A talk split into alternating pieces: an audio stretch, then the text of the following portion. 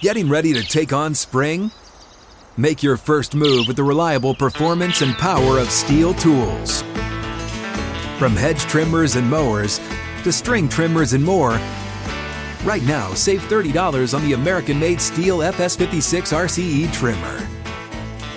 Real Stihl. The FS56 RCE is made in America of U.S. and global materials. Offer valid through June 16, 2024. See participating retailer for details.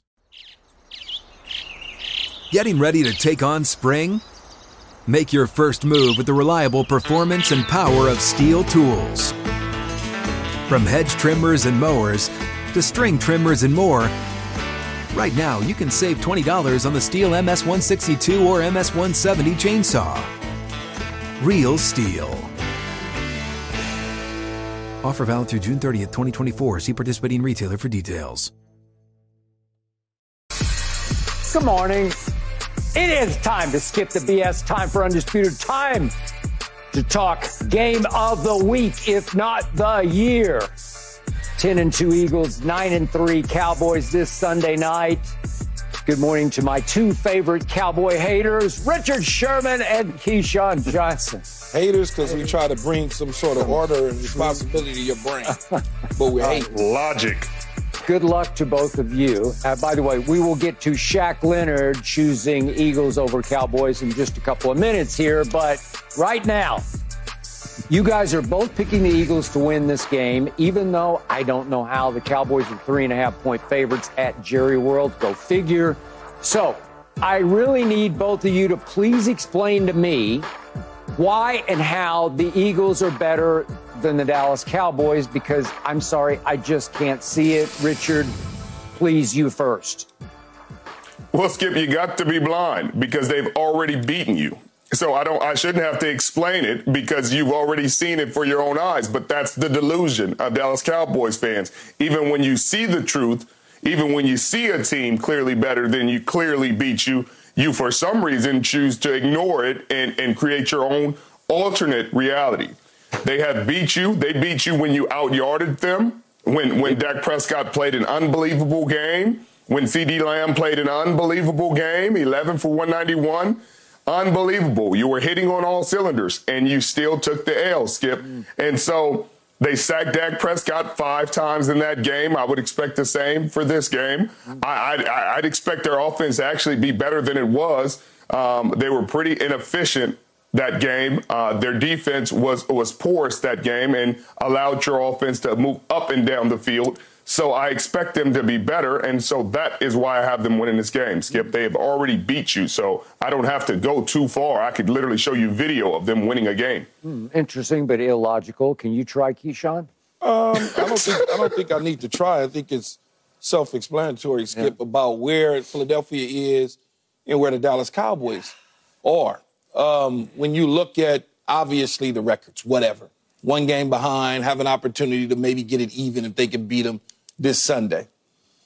But when you look at something that we continue to point out that's glaring to me, and it mm. matters to me, and it mm. matters to many people mm. as we continue to talk about the Dallas Cowboys as we move into the next generation of future where they would be at the end of the year. They haven't beaten anybody. Okay, they beat Seattle barely. And Seattle's not a great team. Seattle came, was coming in with a banged up offense. Mm. Their quarterback was hurt. They said he was healthier, he was better. He put 35 on your defense. He was just fine. Okay, they cooked the corner in Bland. Mm-hmm. When you look at the Philadelphia Eagles, they've beaten the Dolphins, the Chiefs, the Bills, and as Richard said, they already beat you despite you gaining all the yardage and all of this. 173 yards in the fourth quarter to their mm. three. Mm. Oh, I get all that. We still lost the game. So now they've been battle tested. They know how to respond when they're battle tested. Mm. You don't know how to respond. If they score, I'm going to use your words, if, if, I'm going to continue to do that. If for some reason they go up 14 nothing against the San Francisco 49ers instead of 6 nothing, which basically spotted the 49ers one point, because as I said to you the other day, you're up by one when somebody is 6 to 0. You mm. automatically assume I'm going to score a touchdown, kick a PAT, I'm up mm. by one. Mm. So when I look at this, they're better in a lot of different phases than you guys are. I think their secondary as a group is better. I think their front seven as a group, despite the yardage, is better because when they need to close it out, they close it out. The other day against the 49ers, three, 13 days and what was it, three games in 13 days while the Niners had 10 days rest, much like the Cowboys will have. They have a 10 day rest because the last time we saw them, obviously, was against Seattle on that Thursday night.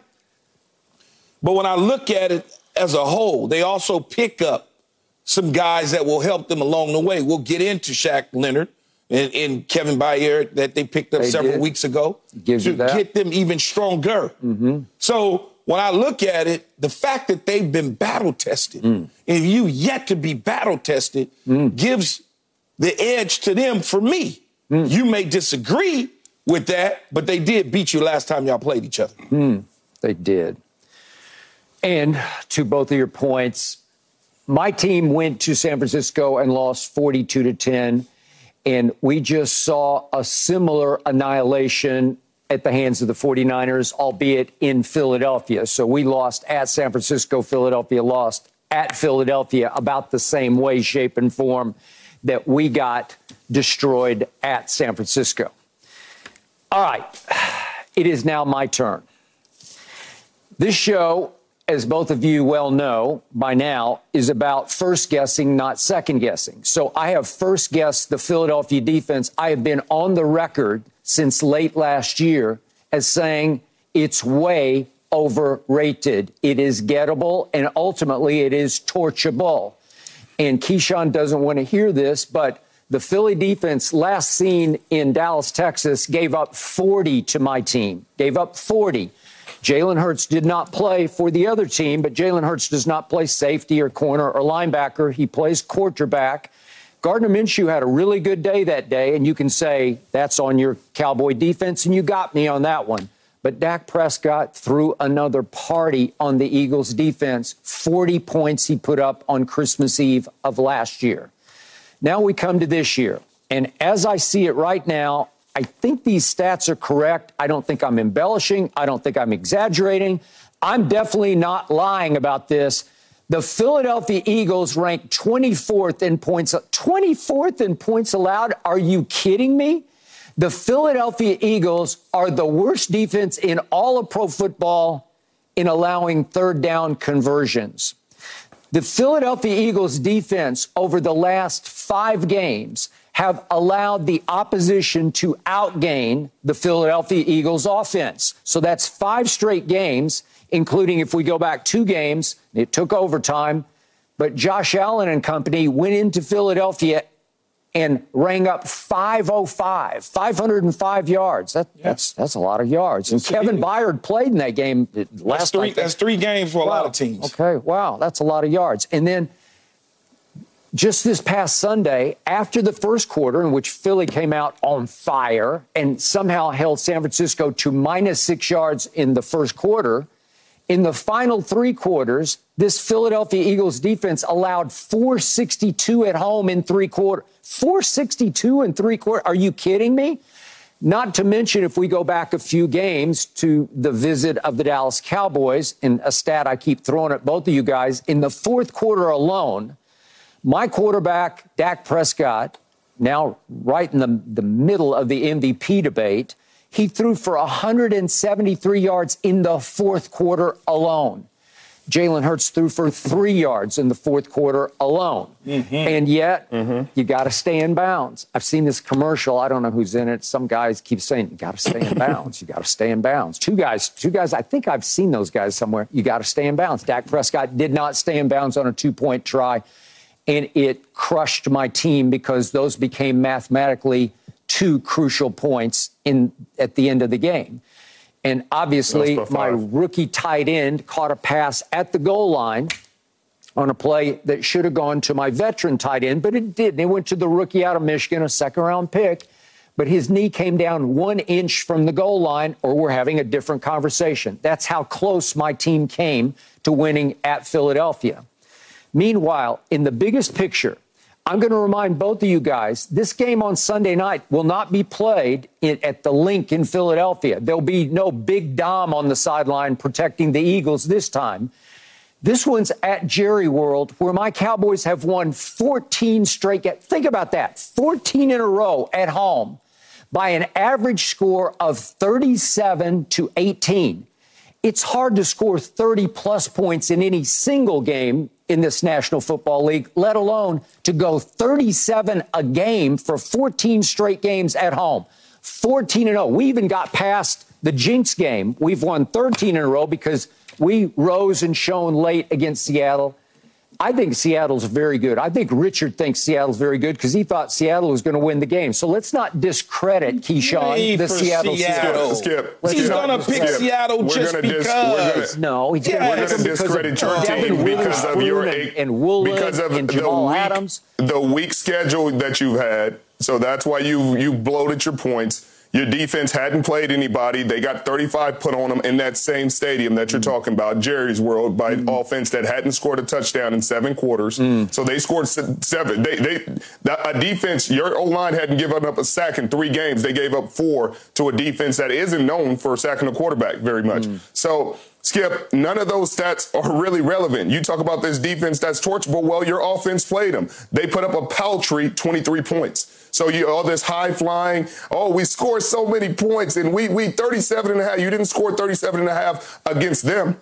You scored 23. So this 24th ranked defense in, in the scoring, you did you scored 23. So you could say whatever you want, Skip. We have actual empirical evidence to show your team did not achieve those things against this opponent. And they rarely ever do against opponents with winning records. The first time they did, the Seattle game. So right now, that's still an aberration. That's still an outlier because you do not do it in, in, against competent teams. You got blown out by Seattle. You got beat by by the Eagles, and you keep saying we almost got there. We almost got there. If this happened, if that happened, if if if if Balis strikes mm. again, mm. and he's going to continue to strike because you're going to say the same thing after this game. No. You're going to get beat, and then you're going to say if this would have happened, if the ball would have bounced. I, I mean, uh, when did the excuses stop? I mean, it, you, you no lose, excuses. and it's excuse. No. It sounds like you guys got all the excuses because it's all patsies it, it, it's all little sisters of the poor. How's that excuses? All, that's that's real. That's reality. Really? If I learn nothing on this show, yeah, I'm going to certainly, thanks to Richard Sherman, expand my vocabulary. You know, because he threw some words out there. I, I'm like, huh? Mm. Imperial what? yeah, Imperial Highway. yeah, that was a different one. It's out by the airport. I know, I know that one, but the one he threw out there, yeah. like, wait a minute, hold on, Richard. Yeah. Uh, but Skip, here's what I would say. Yes, you won 14 games at home. But no big deal. no, it's a big deal. Yeah. It's a big deal. But you played the likes of the New York Jets, the New England Patriots. Wait, the Jets have a top five defense, I thought. No? If, if you don't stop. Well, that's what everybody tells. That's what it you told me. It was week two of the season. Huh. You went in, you played against a quarterback that now is making a decision on whether or not he even wants to play quarterback in New York anymore. you play against the Rams. They're, the Rams are looking pretty hot right now. Uh, again, Matthew Stafford at playing at a high level. At, the moment, we knocked time, him out of the game. The moment in time that y'all played them, the Rams are hot garbage, mm. and essentially they're not going anywhere. They're not. They're just not. Skip. So let's stop that right now, right here and there. Who can is no no good? I don't and, know. And here's and here's how I know the Eagles are a better football team than you mm. guys in Dallas. Skip, because Shaq Leonard made a decision mm-hmm. to go with a team that he looks at and says, there's opportunity for both for me to play on both teams. They need me in the worst way. Oh, well, there you go. They I think you just me. made my case. No, no, no, no, no, no, no. Both teams need me in the worst way. No, we but, don't need him but, at all. We're good. So why did you court him? And why did he say hold off? I'm going to wait rather than jump I, into it I, I and sign with y'all. He said, I'm going to see yeah what happens in Philadelphia yeah. because this team is better and has a better opportunity to finish the deal. So therefore, I'm going to join the Philadelphia Eagles because that helps me, a lot more. that that helps did. me determine which team is better, just based on that solely alone. Mm. That he is going to join the team that he thinks has an opportunity to go further. You may not see it that way from a fan standpoint, no, but as a player, no, when you are looking to finish the deal and get a ring, yeah. you pick a team that you think is going to get you a ring. No, you pick a place where you think you can play. He he was going to play in Dallas. He I could have don't played know either about place. that. He was gonna That's play why they either called him and spot. brought We've him in. really Will you good. preach to him for me, Sherm? Will you let Skip Yeah, know? I mean that's why you you haven't been really good. You got 35 put on him. That's why you brought him in. That's why you paid the money for his first class fight in his hotel room, and mm-hmm. you hoped he wouldn't leave the building. hope he He said, "Hey, let me see how this." Let me see how this plays out. Let me see both sides. Let me see both teams go visit both organizations, and he determined the Philadelphia Eagles were the better organization and team he wanted to play for. I don't know how, but we're still fourth in points allowed. That that's top you, five. you know defense. why though, Yeah. Skip? Because you played We played the no Giants finish twice. it. Finish it for me, Richard. Finish it for me, Because you played the Giants twice. Yeah. You played Carolina. You, you, you played the Jets with guys Zach Wilson. so much I mean, you want to continue? Yeah, New England Patriots. You- hey, you- the, the, the LA Chargers held the New England Patriots to less points than you did. They held them to zero. Y'all held them to three. They scored three more points against the Dallas Cowboys vaunted defense than they did the LA Chargers. Skip, your team is incomplete. You can see the weaknesses. You saw uh. in this game. They threw the ball up and down the field. Geno was almost a perfect passer rating. His Q, his QBR was 91. Skip, Yeah, yeah, against your vaunted I've never defense. seen him hotter in his life. He played the game of his life. 91. And with a bum elbow. And they lost. 91 yard. 91. All I heard from both of you guys for four straight Eagles games was, "Give them a break. They won." Well, so we did an Eagles I- I- on Seattle. We, we played an Eagles game. You- we did exactly what the Eagles you- had been doing for four straight you- games until their luck ran out. Skip, you won. Yeah, But we made four big fourth down plays, But three in the last all quarter. Due, in all due respect to Richard and Seattle, Seattle was not at the same level as Miami. They're not at the same level. not. They're just not. Yeah. When I look at the team, they're not at the same level as Kansas City. Mm. They went into Kansas City and won. You don't want to give the Eagles credit. That's fine. That's that's you. I look at it and say they played against better competition. They are battle tested, Mm. where you're not. well, we got battle tested against Seattle. That was the big All right, takeaway man, from you- the game, right? Uh, okay, you got battle tested. Okay, so just because we played nobody, somehow we're averaging the most points of any team in the league. We're at 32.3. We're actually ahead of Miami, but we played nobody. Would you believe that we're number one in the league in average time per possession, per drive? Yes, I can I believe would, that. I would, I would believe that. Skip. Well, yeah, I can believe that. because that's you really played against good. nobody. Thank you, Imagine Richard. playing Played JV teams nobody. for half the season. And we're fourth overall in turnover differential, which is the believe that. magic number Your plus eight, quarterback because doesn't- we played nobody. Your, your quarterback these two. doesn't turn it over. Yeah. Zach Wilson and company turns it over. Mm-hmm. Zappe and, and, and Mac Jones, they turn it over. Yeah. Matthew Stafford turns it over. I, I believe those sort of things. That's why you are where Hey, you're hey, at. Key, key. They played most the the top teams picking in the top six of this draft. You played all of them. Skip minus one. You played five or six of them, and one of them you played twice. Mm. Teams that are going to pick top five in the draft next year. So I'm sure you're proud of it, Skip. Yeah. But that's why this Are they- mentality, this Are they attitude still in the you NFL, have. those teams? I think they are, right? I And the- mean, the I guess technically, Skip, but, They are, but Skip. when when that's your standard, Yeah. Skip, then that's why you're home. That's why you go home in January, Skip. I- I you don't have know- any February plans. You can book your plans for February, Skip, because they won't be in Vegas because of your mentality and your team's mentality against these teams. Oh, we're going to feed on these. Yum, yum, yum. You're going to Yeah. get full by January 15th, Yeah. 16th, and then you'll be watching from the couch. Here's what I, I would just. I want to remind ahead, you, Skip. we, we went to the Giants on opening night when everybody thought they were going to be a playoff team because they were last year Don't and care. won a playoff game, and we Don't beat them care. forty to nothing on Sunday night football Yeah. at their place. That's firepower. That is explosive. Wait explosiveness. till I tell you what San Francisco did to you. Yeah. And then Bill Belichick, whose team has been playing really good defense, but no offense, you both picked Mm-hmm. New England coming to Dallas. And I'm like, seriously? You're picking New England? We hung 38 Mm-hmm. on Belichick's defense. Nobody has done that this year.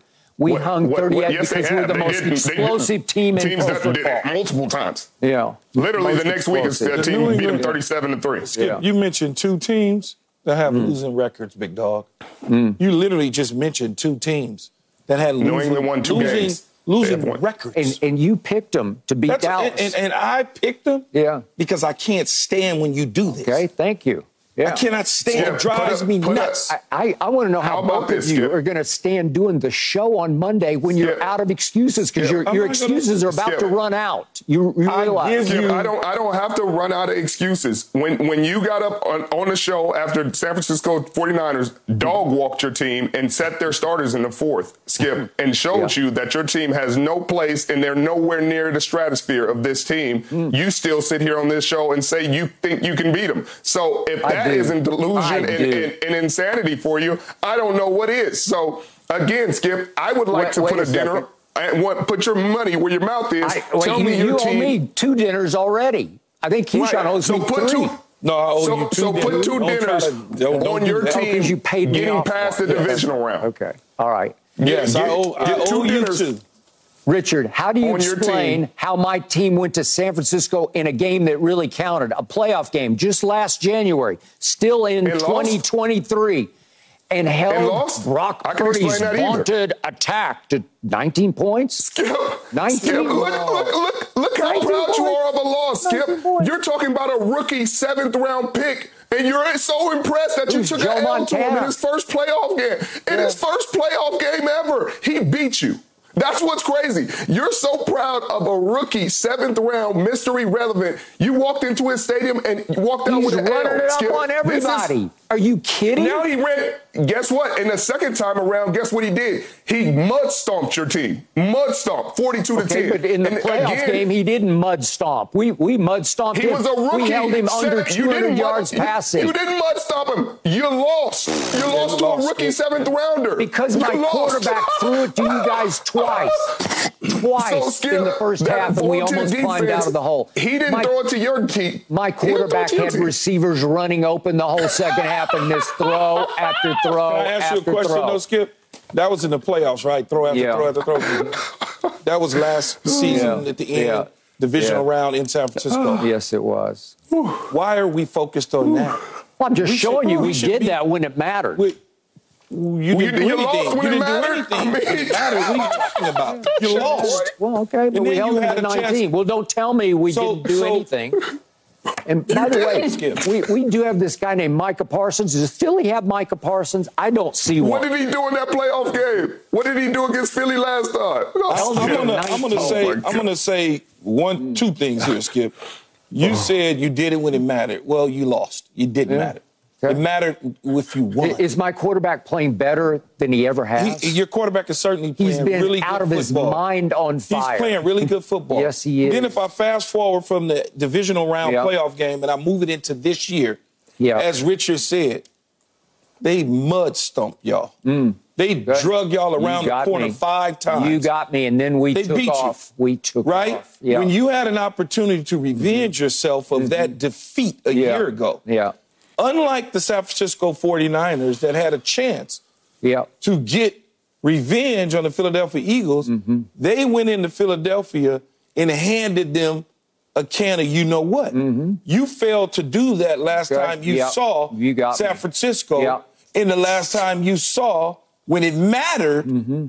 When it mattered, Mm-hmm. Okay. the Philadelphia Eagles. Okay. So I don't know why you think all of a sudden it's going to change based on you being number one in this and number two Yeah. in that and 173 yards in the fourth quarter. We're not number two in Those anything. are We're number one. Those are empty stats when you ah. lose, big dog. Oh, they just are. Stats. We're nine and three. I don't know. And is San Francisco nine and three? I don't know. I think we're the same record. And if we beat Philadelphia, we're going to be the same record. Sa- we have another dinner on who's going to win the Okay. division. I got Sa- Dallas. Sa- San Francisco has beaten several powerhouse teams. They're playing at a high level. you admit this to me. Yeah. Have you beat any good teams? Seattle.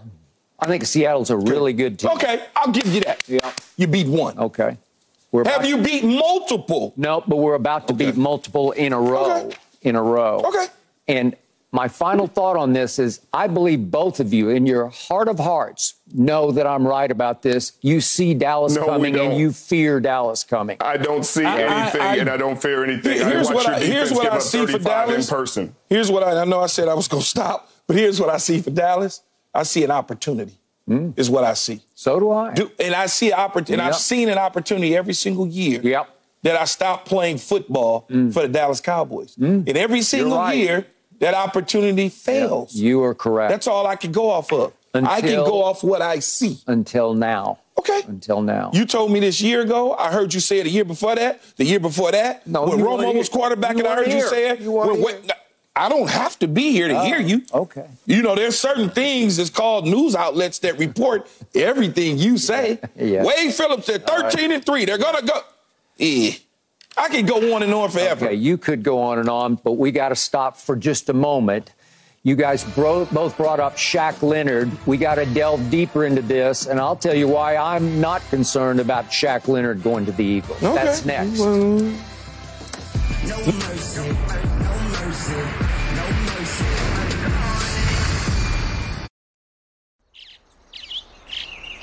Getting ready to take on spring? Make your first move with the reliable performance and power of Stihl tools. From hedge trimmers and mowers to string trimmers and more, right now you can save $20 on the Stihl MS162 or MS170 chainsaw. Real Stihl. Offer valid through June 30th, 2024. See participating retailer for details.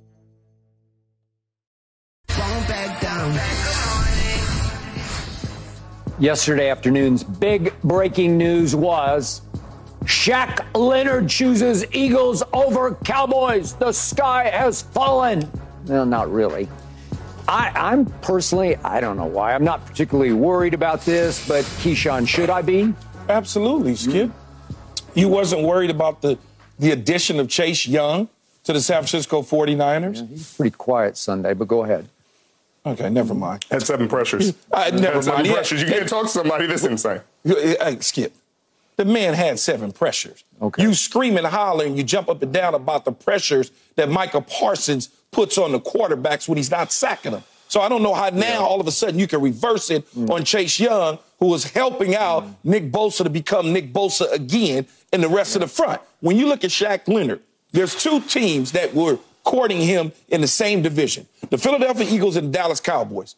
Both for most for most people's thoughts, needed help in the run game, defensively at the middle linebacker position. You, the Dallas Cowboys, you lose your guy in Vander Esch. Now all of a sudden there's a gaping hole. Okay, now they say, okay, let's go court Shaq Leonard. Shaq Leonard made a decision to sit tight a week and then sign with the Philadelphia Eagles because he realized there's an opportunity to maybe get back to the Super Bowl with the Eagles and this time win it. When a player, as I said to you in the last segment, mm-hmm. Skip, when a player makes a decision, when you have two teams that people might think is equal, like yourself, mm-hmm. or maybe slightly better, you think the Dallas Cowboys are than the Philadelphia Eagles.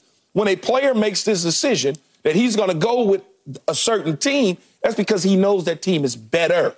That team is more equipped. He knows, okay, if I go there, I can inject something in them to kick them over the top. I can't kick the Dallas Cowboys over the top because they're they just I can't help them. They're not good enough. They're not a team that I see in my future is going to an NFC Championship game or even a Super Bowl. You should be worried. You, they have plugged, and they continue to do this. Mm-hmm. They go out the Philadelphia Eagles and Howard mm-hmm. Roseman. They go out, as you know, Skip, in whatever little bit of leak they think they have, they plug it. Mm. Last year it was Ndamukong Suh and I can't think of the other D lineman, but it was Suh. Linval Joseph, I think. Lindell Joseph and Suh. Linval Joseph. Mhm. Mm-hmm. They plug that hole, they go to the Super Bowl. This year they say, we need a safety in Kevin Byard. Okay. We going, we plug that. We mm-hmm. may need a linebacker Yeah. in Shaq Leonard. We plug that. We need a tall, big receiver in Julio Jones. They plug that. Whether you think he has anything left in the tank or not, they address those issues. Where on the other hand, the Dallas Cowboys continue to try to address issues, but never get it done. Can you explain that to me? Because I don't know Hmm. Maybe how that they're- happens. They're not issues. Oh, they're not. They don't need to be plugged. Go ahead, Richard. I Richard. got you. I got you. Um, I mean, Key said everything needed to be said. Uh, the, the guy clearly looked at both ro- rosters, both seasons, both teams play this weekend, and figured that he'd go to the team that had a better chance of making the NFC Championship or making a Super Bowl. And the Eagles have done both in the past decade. Um, so they've done it multiple times. They've been to multiple Super Bowls. So he he then logically went with the Philadelphia Eagles, who clearly have a hole at that position. You guys also have a hole at that position, but he didn't feel the necessary energy that he needs to feel to go to the Dallas Cowboys. Skip, at some point, you got to realize reality is going to be reality, whether you paint the picture of this or that or what, whatever you want it to be.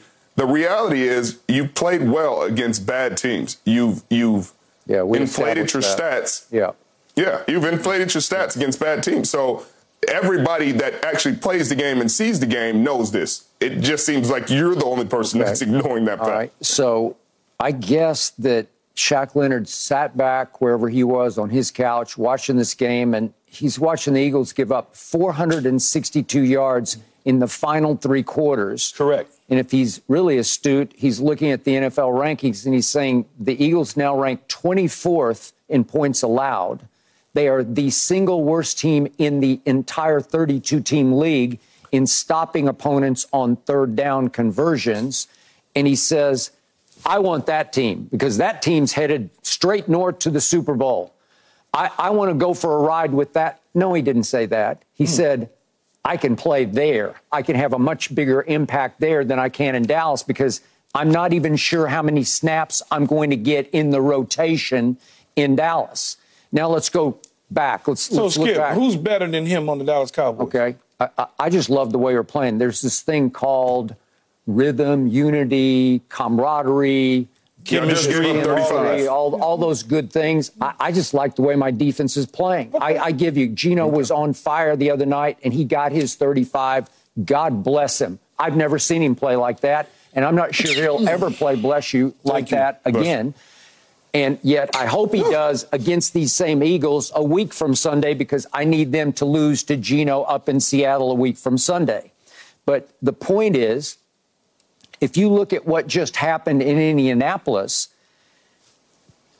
poor Shaq Leonard, he went through two back surgeries and it rendered him a shell of what he used to be. He was a three-time first-team All-Pro linebacker. You do, three un- times. You do, you do understand that's not what happened, but I'm gonna let you explain. Well, what are you talking about? That's I, not. He wasn't a shell of himself. Well, yes, they, he was. Zaire Franklin took his okay. position, right, and they, he was still on the field. He was dissatisfied with the reps and numbers that he was getting. He wasn't so on he the field. No, you don't understand what no, happened. No, I'm going to correct you no, because you. What happened on November 26th? What happened for that game? Um, he, what happened, Keyshawn? I want you to tell me. I want you, you interrupted. I want you to tell me what happened in that game. I, am telling what happened? you how he got his way. No, I'm telling you what happened. Okay. They deactivated him for yeah, the game, and they let it be known to him. Be, we're going to keep you deactivated the whole year because you're not playing at nearly the level you used to play. No, that's what happened. No. Yes, it is. He wanted I'm sorry. That's what happened. He wanted no, out of there because no, he wasn't going to play second fiddle no. and come off the field. He so therefore, the best thing to do is he deactivate. Get back on the field. He could get back on the field, but they didn't want to put him on, on the, the field. field. That's all. So they said, "Thank you, but no, thank you."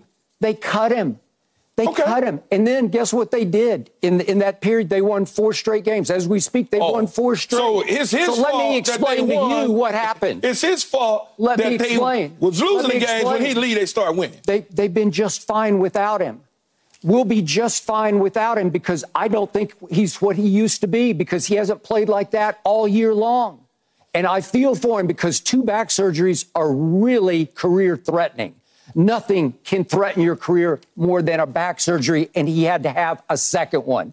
No good.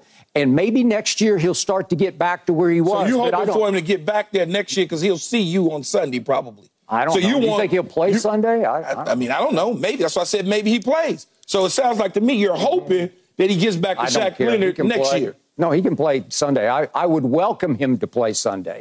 And they do have glaring holes. They have glaring holes because Zach Cunningham has been out, Nakobe Brown has been out, and they need somebody to fill in. They need somebody to step in because they are the desperate team here. We're not desperate. We, you're not desperate, but you brought him in in in a first class flight and gave him a hotel room. But you're not desperate. No, we're not desperate at all. That would be you're gravy. Just as that desperate would be, as they are. That, that'd they be icing offered on the man cake. a contract. The man said no, thank you. Yeah, they offered him probably like bare bones contract. I, I know Jerry. He just said, "Hey, if if you want to play for America's team, you're gonna have to play for minimum." Oh, Skip. poor Skip. Skip. Yeah. Well, either either way, Skip, they beat you without him. So, I mean, whether he plays or whether he, doesn't play, they have enough to beat you because they had enough to beat you. Even when they didn't play there, they played a C game against your team and won. Mm. So, Skip, at the end of the day, you, you, played an A game, they played a C game, mm. and they walked away with it win. And now you're sitting there telling me the difference is you're going to play an A game again and they're going to play a D game maybe and give you a shot at a win. I doubt it, Skip. I think they'll play an A game and they'll walk away with a victory again. Can you explain something well, to me, though, Hold on just a second before we give up on Richard here. It was Richard Sherman who told me earlier this year that Leighton Vander Esch was a liability and now 100%. I guess we've upgraded because Markquese Bell, you, you, want to talk about a kid who flies all over the. Th- Every time I look up, 14's in the middle of another big play. I, I don't know how it happened. They moved him up from safety to backer. He's a little undersized, but he will strike blows and he can fly. And Damone Clark plays. He's he's solid, man. I'm I'm good. I am good. Skip, can you? You know who's not solid? Skip. Mazi Smith. I saw him getting moved up out of there in the 10 snaps that he played against Seattle. The guy that you thought would be the difference maker, the guy you thought could be comparable to Jalen Carter. I, I, I saw him getting that. I have not loved him so far. I've seen bits and pieces. Mm. I've seen a little flash here and there, but I will give you he has been a slight disappointment so far. But we're still loaded in our pass rush. The, the whole rotation is loaded. I still think we have the best pass rush overall in pro football. How many sacks did you? How many sacks you have against Seattle? Pressures. Who leads the league in pressures? You just That's said what you just threw back at. No, pressures don't matter with no, Wait a second. You just said but, pressures don't matter. Okay, but we lead the whole league in pressures. We lead the whole league in but pressures. You, but you, coach, you just oh. sat here and told me yeah. that pressures didn't matter. Okay. With Chase no, I did, okay, I give you that. He he didn't blow the game up. I didn't see him take over the game the way Micah takes over games. Is that what you're telling me? Uh, I, am saying you told us yeah. a minute ago, Skip. Yeah. That pressures didn't matter. I didn't say it said. didn't matter. We I, told I just, you Chase Young he, had seven pressures. Okay. Well, did he have any sacks? I, I, didn't think he blew no, up the game. No, but Sunday. seven pressures applied pressure to the quarterback to get the football, get the football out of his hands early. Yeah. Scrap that though. I want to ask you a serious question yeah. because you are. Mr. Cowboy and you try mm-hmm. to be even Steven. What part of your defense is the weakest? Because I know what it is. No. I, I, they're would you, fourth would you, in points allowed. That, we could pick it all to pieces. I still like it. that's not what I yeah. asked you, though, Skip. I asked you okay. which part you, of the defense. Are you going to tell me DaRon Bland is the weakest, no, weak link? No, I'm going to tell you it's the middle of the field. Yeah. In the middle of the field is where the linebacker position is mm-hmm. at. Yeah. He just talked about uh, uh, Smith being pushed around. I'm talking about the middle of the field. Mm-hmm. That's your weak portion of your defense. Yeah. You mean in the line or in just the in, in, in the middle of the field? The middle. Oh, the tackles, the nose guard, the linebackers. It's the middle. Uh, That's weak to y'all. Oh, for y'all. Zua is playing at a supremely high level. That is the weak link. Yeah. This is why Jerry Stephen and, and Will mm-hmm. Clay made a decision to take a look at a linebacker that has some mm-hmm. ability to help you. Yeah. He made a decision not to go to the Dallas Cowboys. Yeah. And, he and, said, look, I'm going to Philadelphia because they have a better opportunity, a chance to go where I'm trying to get to, which is the Super Bowl. Yeah. No, I, I think it had a lot to do with Nick Sirianni, who was the offensive coordinator in Shaq's first three years in the league. It was Sirianni, right? And they in Indianapolis, close. yes. Yeah. Okay. Yeah, but if I but it don't matter a coordinator because if I'm trying to go somewhere and I believe that this team is taking me there, that's who I'm signing with. Yeah. I don't believe that the Dallas Cowboys are taking me there. Why would I sign with them? Yeah. And speaking of Howie Roseman, their mastermind, who, by the way, didn't even play high school football. How does yeah. he know what he's doing? He didn't. You, you, you tell me. He don't went to he don't, don't went to two Super Bowls in the last what six years. How can you know football if you didn't even play high school? I, I don't know. I never argue that.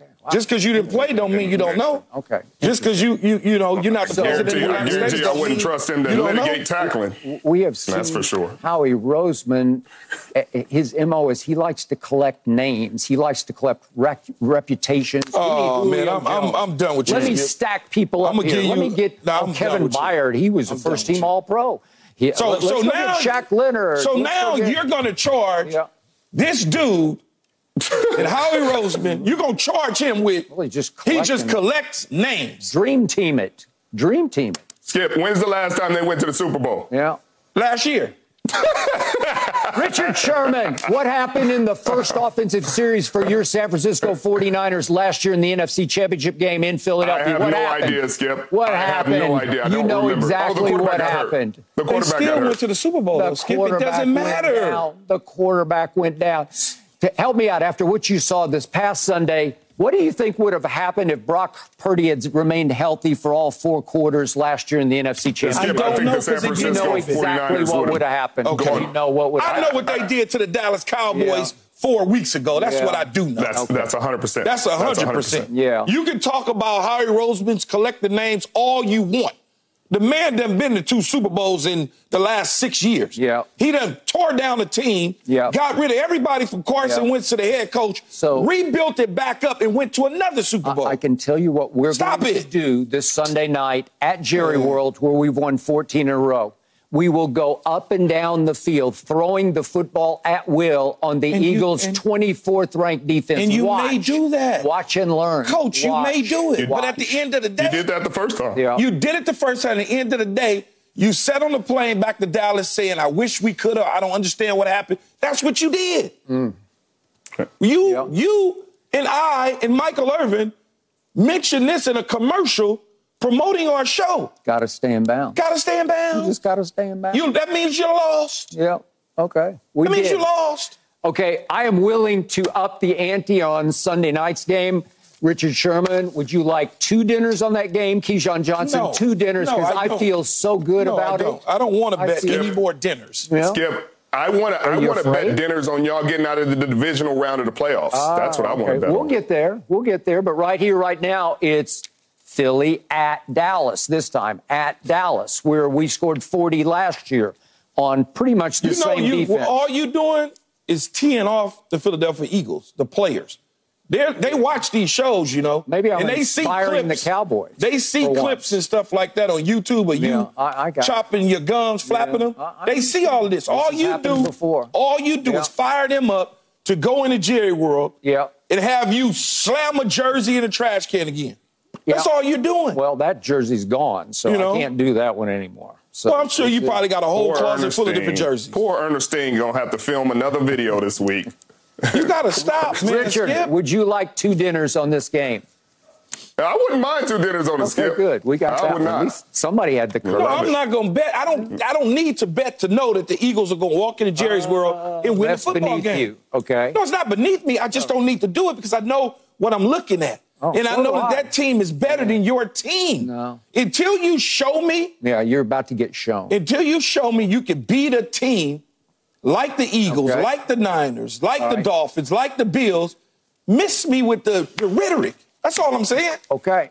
You're about to see it up close and personal on Sunday night, and I cannot wait for Monday morning. Man, I hope right Leonard here and pick right six in there, this game. Right, right there. I Oh, hope, you get a, I hope you play and get a pick Well, six. I, I bet a dinner. break your heart because every time they every time the Cowboys go after a player and don't get him, Mm-hmm. you see the same rhythm from Skip. Oh, we didn't need him. They're not that good.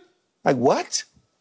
Kevin. If they would have picked him up, he'd be sitting there like, you know, he was Exactly. a We three-time We don't first need team Chase All. Young. Why would we want Randy Gregory? He hasn't done anything. Kevin Byards. Oh, we got safeties. Oh, okay. whatever happened to Randy Gregory? I don't know. Is Okay. he still? Is he still He's part of a great ro- rotation in, in San Francisco. He's part and- of a and part of a team that just rotation. won 42. Oh, Interesting. All right, we got to talk about what happened last night because up next we talk about Jake Browning. Jake Browning? And the Bengals heading straight north and the Jags going south. No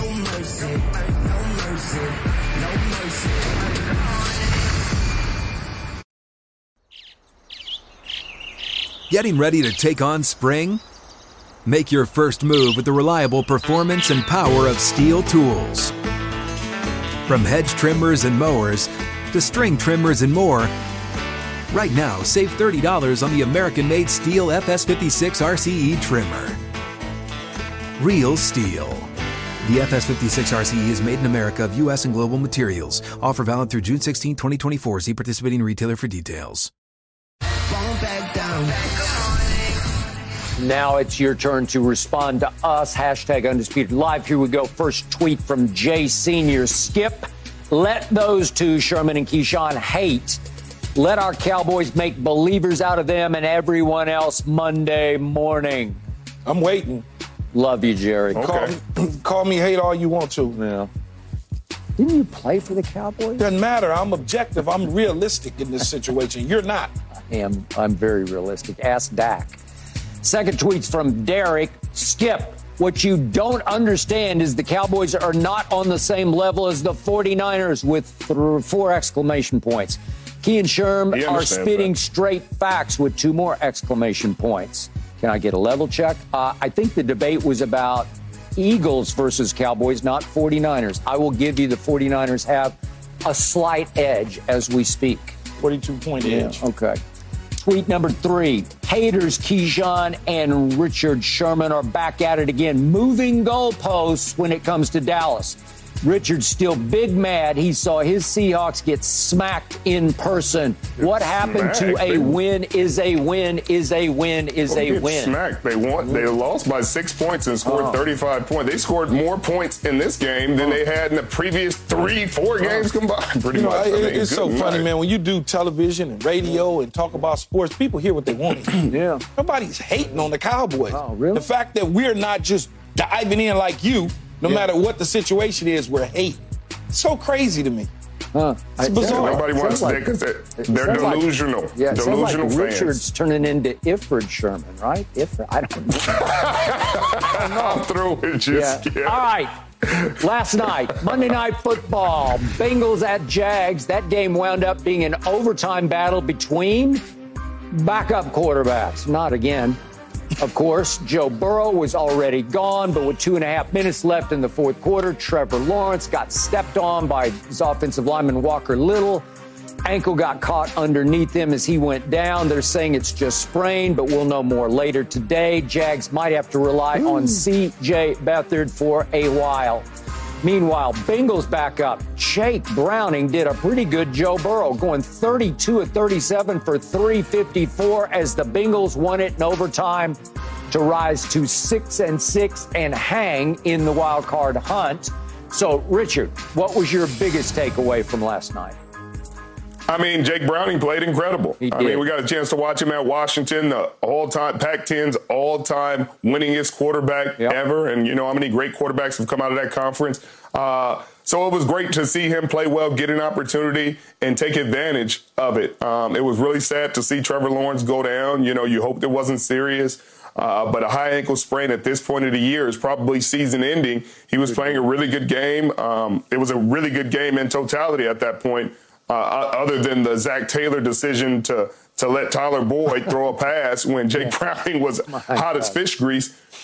But um, yeah, I, I think this this this gives the Bengals receivers and their offensive coordinator, even even their defense, a lot of confidence that they can go out there and win ball games with Jake Browning. I'm sure it gives him a ton of confidence. This this Jacksonville Jaguars defense have been playing really good. This team has been playing well. They were eight and three, um, but I don't I don't know what they're going to do at this point. Yep. Yeah, you, you look at Jake Browning last night, and he goes 32 or 37 for what, three, 354. 350, a couple touchdowns. Yep. That's big time football. It was. right? And and if it was Joe Burrow with those same numbers, we would be jumping up and down because many people expected this not to happen Yep. for Jake Browning. I think if what Richard mentioned, Washington, the kid once upon a time threw 91 touchdowns in high school. Okay, his senior year.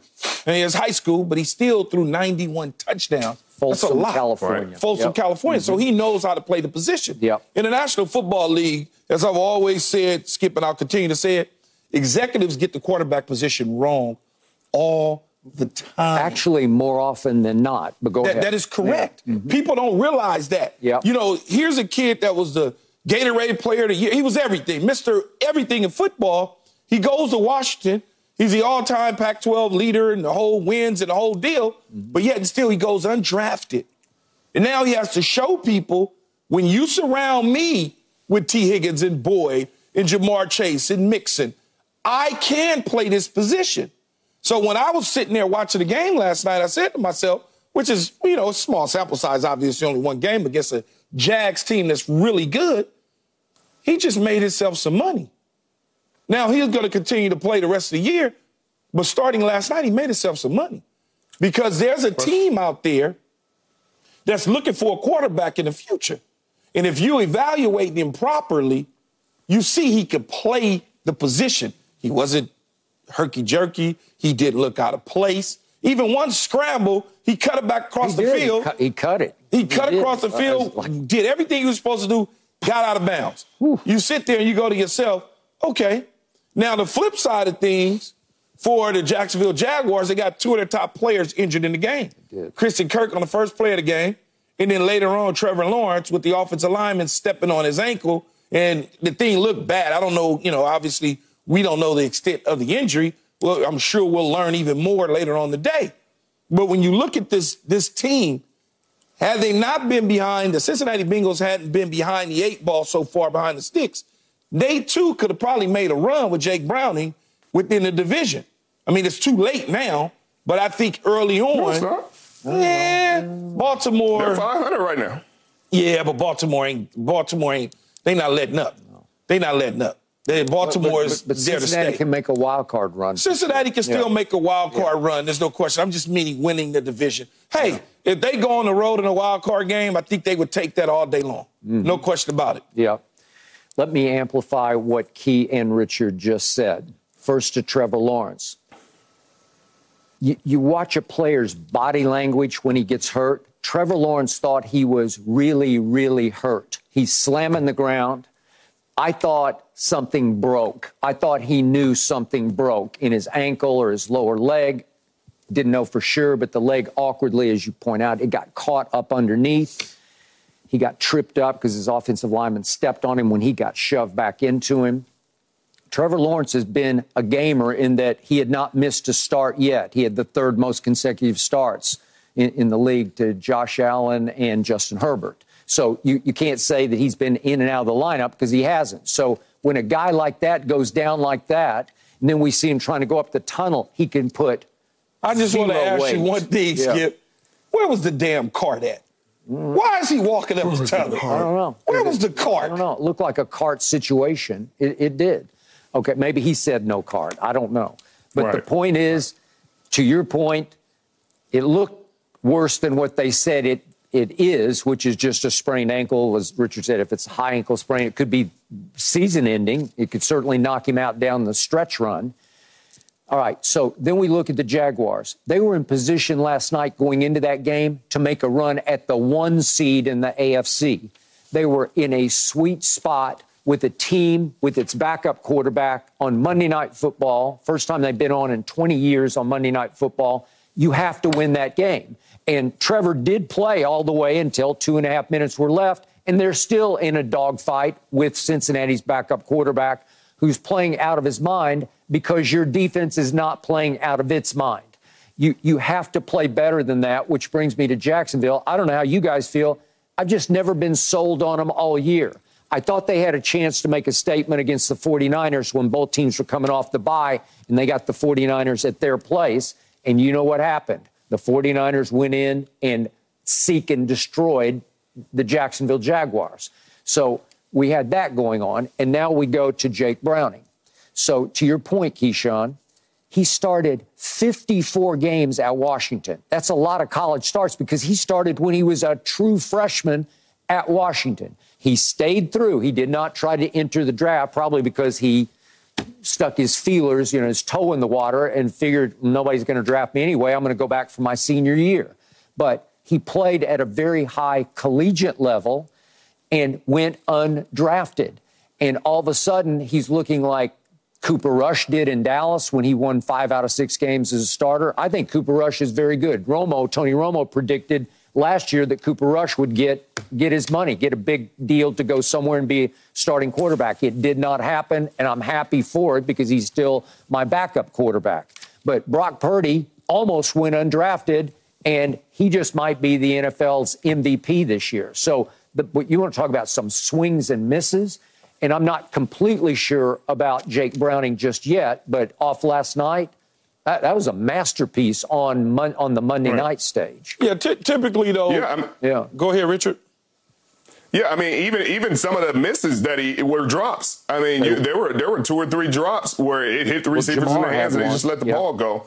Yeah, it's just the NFL quarterback evaluation process is flawed. I think they get so some co- coaches and some players, I mean some GMs, I, I apologize, get so enamored with the top quarterbacks in the draft, and they say if you're not the top quarterback, then you'll you're just a backup, and you just get kind of buried. And some guys never get the opportunity to showcase their talents, even if they have talent. Like Brock Purdy may have never had the opportunity to showcase himself if Trey Lance doesn't get hurt and Jimmy Garoppolo Yep. doesn't get hurt. Like Jake Browning never gets a shot if if if he sits behind um, Joe Burrow the, his entire career. So you know, I mean, sometimes it just sucks for guys because you know you get drafted. A guy gets drafted in first round, he'll get every chance in the world to mess it up, and he'll never get a chance to show what he can do, no matter how well he plays. So it's just one of those things. You know, Jake Browning may never be a long-term answer at the quarterback position in the Yeah. National Football League. Skip, he may never be a starter. Maybe not. But what he what he did show last night is he can play the position in the National Football League.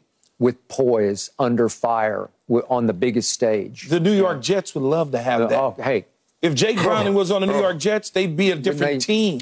would Aaron Rodgers then seriously be trying to come back? Because Well, yes, because it would be a different Yeah. team. And what the reason I bring this up is because, much like Richard says, when you don't get the opportunity, when executives in the National Football League make their mind up and fall in love with the top guys, they dismiss everybody else. They just do.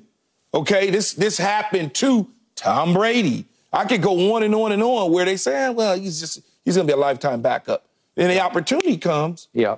and now all of a sudden, things look different. And yet the flip side is Zach Wilson was what the number two pick in the draft, and they won't let go of him. They just can't. They, they keep trying and trying. And I didn't like him before the draft, but there's no poise under fire. You, you- there's there's no consistent accuracy. You, you see the tangibles. You you see the he's got a nice arm and he's athletic, nice size, but he can't play the position. No, no, and and Right. and and the thing with Jake Yeah. Browning is he put that on display for us to see last night. Now, whether or not he turns back into a pumpkin, probably not. I I, I- I look at him more of a a guy who right now is a really good backup. Yeah. that could potentially grow over time, maybe Yeah. into a starter, so to speak. He'll have plenty of time over the next six weeks to show that he can get an op- if he may get an opportunity to be somebody's starter in the future. Yeah. And may I add one last little point here? Ja'Marr Chase is really good. I, I, I just love watching him play because he is a flat out baller. I, I didn't love him backing into the end zone. It's a little hot doggy after the long touchdown. But what? That's a Keyshawn. Skip, right? stop. Okay, You well, sound like an 80 year old man No, that's oh, mad with a newspaper like sitting in a rocking Did chair. you like that? He didn't do nothing but turn around. Just Like, come on, Skip. But he was balling. I'm, I just said a good thing because I'll take him over Justin You, Jefferson. you gave him a backhand compliment. I did not. I gave him a front hand compliment, and then I gave him. Uh, I I didn't love that. That's a Keyshawn thing. it's Man, a stop. Keyshawn thing. No, I didn't Did hot you- dog. No, you, I didn't never do stopped and backed. Only into in high school and junior college did I do things like that, not in the pros. Okay. Been there, done that. No USC. Nah. All right. All right. Up next, we got to talk some NBA because we got this new thing going now. It's called the in-season tournament. Are you into it yet? No mercy, no mercy.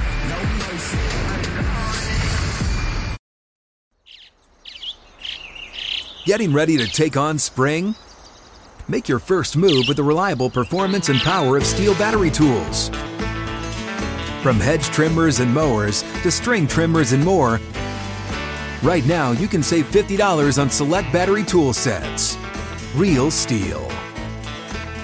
Offer valid on select AK system sets through June 16, 2024. See participating retailer for details. Last night, the first quarterfinals were played in the NBA's new in-season tournament. Pacers beat Celtics by 10 before a crazed crowd in Indianapolis. Then the Pelicans turned down the sound in Sacramento and beat the Kings by 10. Tonight, we got Knicks at Bucks, followed by Suns at Lakers. Keyshawn Johnson, scale of 1 to 10. Your interest level in this tournament so far is at a what? A 10. Really? It- it's at a high, and it's not even about the tournament because these wins count, these losses count toward the normal schedule in the regular Yeah. season. So it's a 10. I understand that the tournament and a trophy will be held up at the end. But all it is is an extra incentive to play. That's that's really all it is. And I understand the scoring and more points. It's a one and done situation, Skip. Mm. You in, you win. You move on. You lose, you out. You go on to the next game that's on your schedule. That's the way I look at it. Prize money for the players. Yeah. Right? They they get anywhere from I think fifty thousand. The max is five hundred. Mm-hmm. If you're if, if you, you, lose, yeah. if you win, it's five hundred. If you lose, I think it's around 250, 200 to yeah. 250. That to the top guys is chump change. Yeah. But it's certainly an incentive to the guys toward the end of the bench because they don't no make doubt. the money. So it, it's one of those deals where they get an opportunity to put some extra change in their pocket.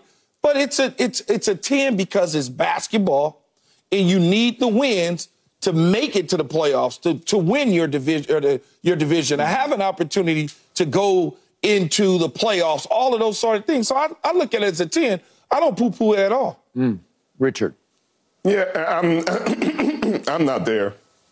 I'm maybe a five, six, because it's just that point of the season where it's just not exciting basketball yet. You know, we we got to figure out seeding. We got to figure out who's good and who's not. We we you know we still figuring things out. So, and then I know my Lakers. I know them too well. I know Anthony Davis oh so well. He had 27 and 14 in our last win against the Rockets, and I just don't know if he's gonna show up tonight. You know, so uh, you know, my my I'm reserved. I am reserved right now, but it is good for teams like the Indiana Pacers. You heard Halliburton talking about how he's tired of losing, and he he's tired of losing. He took it upon himself, and you saw how excited their team was when they won that ball game because they have 10 guys making 3 million or less they on do. that team. They got 3 guys on two-way contracts. So $500,000 means a lot to those men. And so, it, you know, they, they are going to put a different effort in than these superstars making 10, 20, 50 million dollars um, in these games. That's why I'm thankful. At least the Lakers are playing a team with another with, with other superstars like the Suns. They got KD, they got Booker, they got they got uh, Bradley Beal. And and so at least those guys will have the same kind of mentality. Because if you play in some of them young, hungry teams where dudes ain't made their money yet, and they're sitting there like, bro, I need to have this. It's going to be a different intensity and different effort level. But I just don't, you know, I'm excited to see the Lakers play tonight. I just, I, I want to see what their mentality is going to be going in. Skip, you have a wealth of knowledge, and you probably have this information because I don't know if I'm correct or not.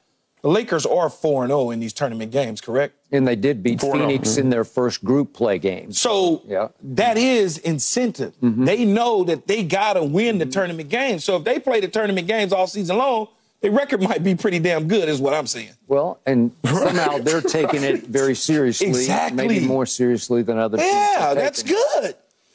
Okay, to the big question I just asked, I will answer for myself probably more than you guys are. I, am a hoop head. I'm a junkie. I, am an NBA nut. I, I, am going to watch these games anyway. Ask my wife. She walks through another NBA. You're watching another NBA? Wait, you got two of them on at once? I do. I can't help myself. So I would have watched Celtics at Pacers just because in Boston about a month or so ago, Boston beat them by 51 points. Yeah. 50, Halliburton didn't play in that game, but beat them by 51. And then I got into the game last night because the Indy crowd was so into the game. It was like a March Madness game. It, it, was like crazed crowd going on. But but again, it's a smaller market. It's a college type town and atmosphere and setting, and they were on fire last night. Halliburton was on fire from three. He's got the funkiest looking shot I've ever seen, but it works because he's about to enter the MVP race, and he had a triple double last night. Celtics didn't have Porzingis, but the point was, I got into it because you could just feel the crowd coming through the TV screen because they were so into it. Conversely, at Sacramento, I never got the feeling the crowd was into it, maybe because the Pelicans kept taking them out of it. But the, the, to me, Sacramento has risen up to a point where they care a little more, even though they got, you can argue, the best home crowd in the whole league, but they care about beating Golden State or the Lakers at home, maybe a little more than the Pelicans in some weird new tournament format. So I didn't get a great sense of that. But so I'm, I'm more with Richard right now. I'm at about a five because I, I would have watched anyway just to see what would happen. The Pelicans are taking off right before your very eyes. So I would be into that anyway. But I do like the idea. It's a little gimmicky for me so far. I think I'll get more into it tonight and then as they go to Las Vegas for the semis and the final because it's it's their way to compete with the league you guys played in because they're trying to compete with San Francisco at Philadelphia and Philadelphia at Dallas. And it's hard, man. This time of year, it's just hard to stand up to the NFL, and this is their potential answer to to chip away at it. What's gimmicky about it Yeah. for you, though, Skip? The fact that they have to score a certain amount of points to, to Yeah, a little, little bit. I mean, it's Is just that it? Because that's other than that, it's basketball. it's it's just basketball. It's like they do it in the Euro leagues. They have these in-season tournaments. Yeah, but that's It's- not it's gimmicky. okay. When it- It's not all of a sudden they're shooting four pointers. They're still shooting threes. Yeah. It's the same thing, except it's a tournament. Okay, now, They- now I'll ask you the bigger question. We've we've already dealt with this when we first heard news of this tournament, or when LeBron and company won their first game against Phoenix. No, Are we're you not gonna hanging give- the banner, Skip. Are you gonna are you gonna give LeBron a half a ring for this, or if, if they win it? Oh, They Does get he- whatever little trophy they get, Does he now and have it just four- goes in the four and a half rings? No. He- Okay. No, because uh, off the top of my head, who's the worst team in the tournament? Off the top of my head, I don't, I don't, I can't. The worst team in the yeah, whole who- tournament. in the tournament right now, who's like the worst team? Well, they are. They're, they're, they can't be the worst because they won their way into it. They just won. Yeah, I mean, Right. I don't know. There- There's It's got to no be worst team. maybe the Knicks. Maybe. So I let's the say the- Pelicans are the Knicks. Uh, so let's say the Knicks- But maybe the Pacers were just on pure Okay, so let's say the record. Yeah. Knicks. Let's just use the Knicks for example. Yeah. The Knicks win this thing. You're not giving them a half a ring because they're not going to win the NBA final. No. So it's just a way to keep the interest of the NBA, but it also the wins and losses count toward the total record. And it allows these guys at the end of the bench, like Richard and I said, Yeah, no, that's great. to get some Love money that. in their pocket. Yeah. The Lakers are 4 and 0 in these games. Again, they're 4 and 0 in these games. So they they obviously are taking it serious to the Mm-hmm. point where they turn on the switch differently when it says tournament game.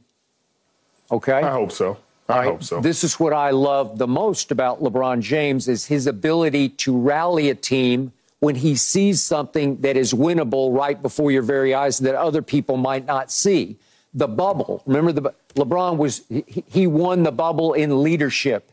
He took that team home when a lot of teams couldn't stand it. The Clippers wanted so badly to leave the bubble, and they basically left by their own accord because they're up three to one on Denver and blew it. Well, that was you know, yeah, I still call BS you on know that. You know call who the BS. coach was and his record in three to one games in Doc Rivers. You just took a shot at Doc Rivers. I love don't care Doc what you call it. I like Doc too, knowing very well. But when you three and one and you continue to drop them, I took more shot at the Clippers because you know they ain't going nowhere Yeah, either. they're the Clippers. They're the Clippers, yeah. They I mean, they they gonna clip but regardless. I- I- that's the most. That's the worst excuse as a competitor I've ever heard.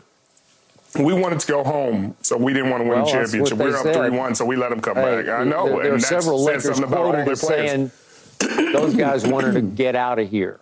That's their fault. Yeah. yeah. We won. Yeah. Remember Lou Williams? Remember he took off and went to Atlanta? And, Not my problem. okay. That's well, his fault. It was their Right. problem. Yeah. I just said something about the competitor they are and the players they Okay, are. Maybe you the can- game ain't that serious to them. They play for money. Yeah. Okay. Well, I wouldn't bet against LeBron winning this tournament because it's winnable. It's just- just sitting there to be won. How, what is it? Three games, Skip? I don't. I don't know. It's three, right? We got to win. He, he's got to Yeah, win. three, three. no, you more. win this Yeah. one. You go to the quarters, semis, and the semifinals, and finals. So yeah. it's basically three games. Yeah. I can see that happening. All right.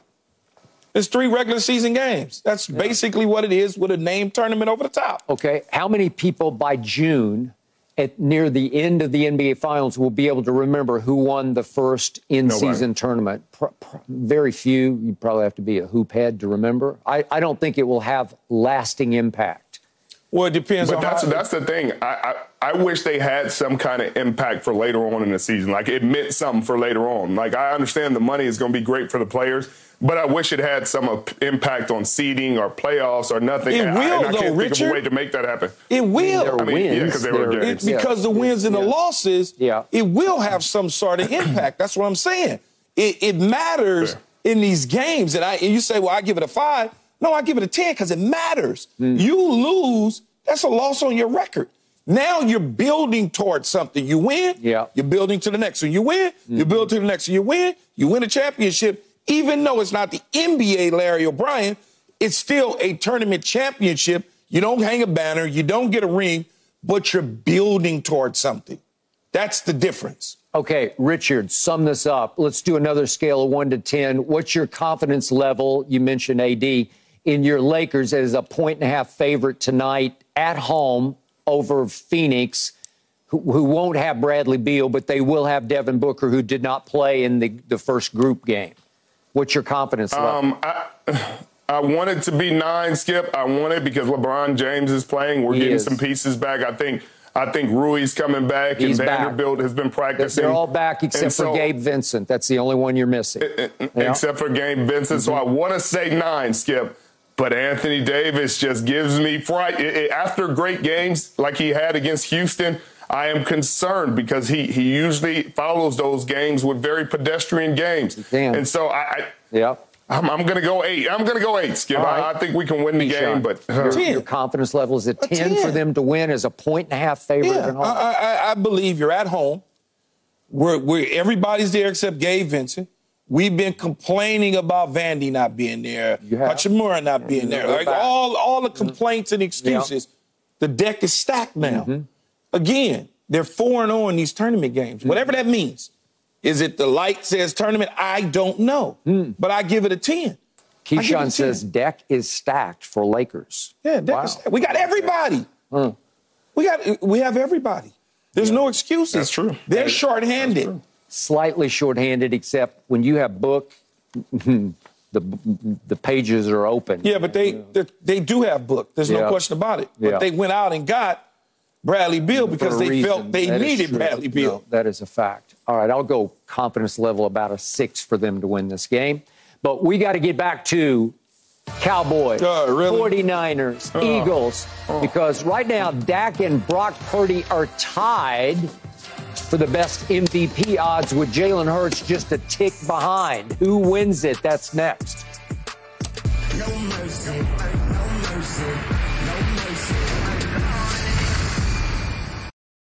When it comes to travel, we all know that feeling of wanting to escape to our happy place, whether it's hitting the beach, the ski slopes, or just kicking it with your crew in a tropical paradise. And Priceline wants you to get there and be very happy with a happy price. So you never have to miss a trip. Let me tell you, Priceline has got your back to make it all happen. My happy place is Cabo San Lucas, Mexico. Picture this crystal clear waters, golden sands, and sun shining down on you like it's your personal spotlight. That's right.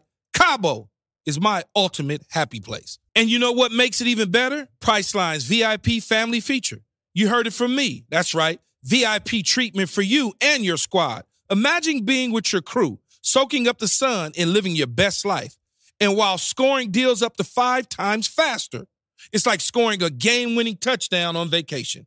Now, who am I taking with me to Cabo? To that epic trip, that adventure?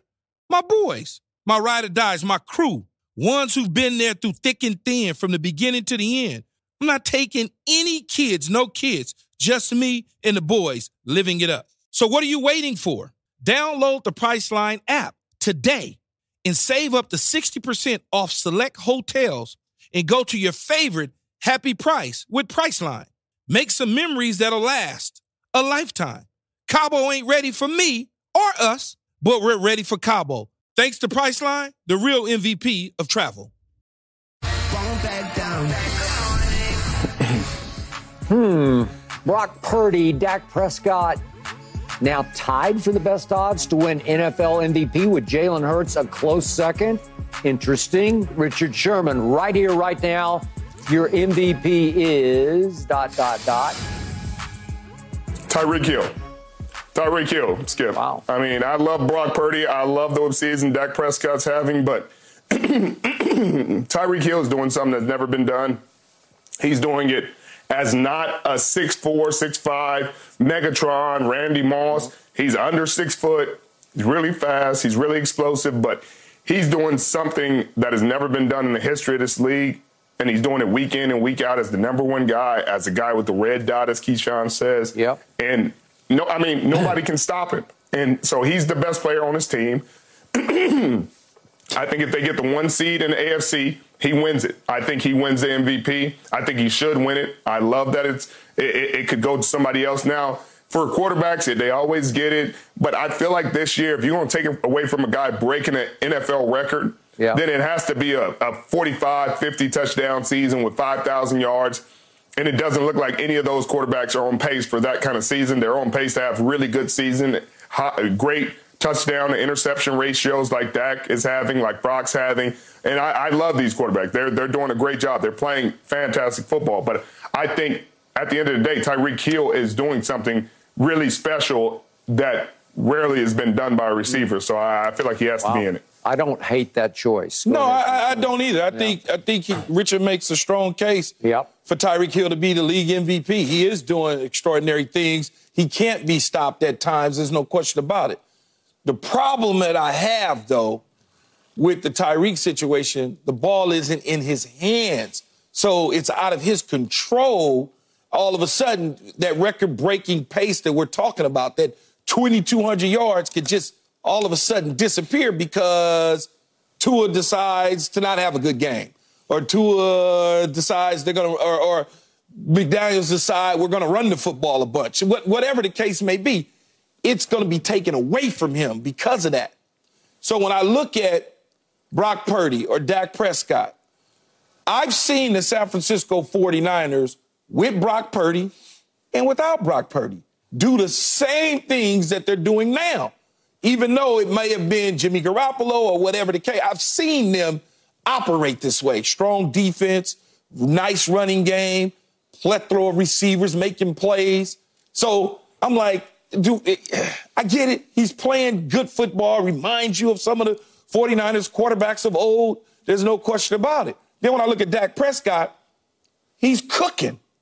He's cooking, but he hasn't cooked in the right restaurant yet. And what I mean by that is Buffaloes, Eagles, beating those teams. That's coming for him. Now, if he does that and plays this way, then he gets a nod up. I've seen Baltimore with and without Lamar Jackson. Hmm. With Lamar, ridiculous. They went and got him some new weapons. They Zay Flowers and company and OBJ and company. Even without Mark Andrews, he's still cooking. Without a strong running game, he's cooking. So when I look at it, you say right here and now, it's Lamar Jackson for me. It's Lamar, despite not having 5,000 yards passing. It's about the MVP, the most valuable player that is going to assert his team to a certain level. And I think Lamar is going to do that. I think Tyreek will too, but I just have my concerns because Tyreek has to deal with 11 people, 10 on the field, one on the sideline calling the plays. Well, the ball is in Lamar's hands the majority of the time. Mm. Big difference. Mm. Keyshawn, you know full well you played what was called a dependent position. Absolutely. You are dependent upon all those mm-hmm. other 11 11, 11. 11 people. 11. Okay. I do love that Richard is giving love to Tyreek because he so deserves it. And Yes. I think he'll deserve it more as we go down the stretch. I hope he doesn't deserve quite so much the day that Dallas visits Miami, but we'll see about that because nobody has been able to contain him. He will not win this award because I just think the voters will always prefer the quarterback position because they'll say it's a harder position, it's a more valuable position to play than receiver is in the end. And it will always be a quarterback award, maybe a running back award, but never a receiver award. I don't think. Maybe Tyreek will will take the league over down the stretch until finally he he will just scream MVP until you can't ignore him anymore. But now we get down to what Keyshawn just broke down between Dak and Brock. The numbers are, are virtually the same, except that Dak's slightly ahead in touchdown passes because he leads the league in touchdown passes, but it's only 26 to 23 for Brock. Interceptions are the same at six to six. QBR is dead even between the two of them. Brock is slightly ahead in completion percentage because he's he's two tenths of a percent ahead because he's leading the league at 70.2 to Dak's 70.0. Okay, so it's just 50 50, 50 50 down all, the way down.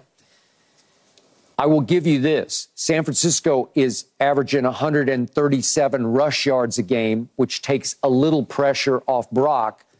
My team's at 117, so it's 20 plus yards rushing a game for San Francisco, which gives Brock a slight edge to maybe that, that was the case you were making, right? Where the, just the system he plays in is is a little what? little easier to play in than Dak's system. No, Dak's I doing say, it. I wouldn't say it's easier. I, I- I, just I think wouldn't I think San Francisco has they have more than Dallas. Yeah, Dallas doesn't have have as much stuff. Okay, that, that is true. Now, I'll throw this at you and you can take it or leave it. Pro Football Focus, I have a lot of respect for them. Sometimes they come up with some wacky evaluations, but in this case, they evaluate and grade Dak as the number one quarterback in pro football, and Brock Purdy is all the way down at 12th. Is that fair? I, I, again, they don't provide any breakdown for it. They just have Brock graded as the 12th best quarterback. Should that give Dak an edge? No, that's just one site's evaluation, whatever their analysts come up with.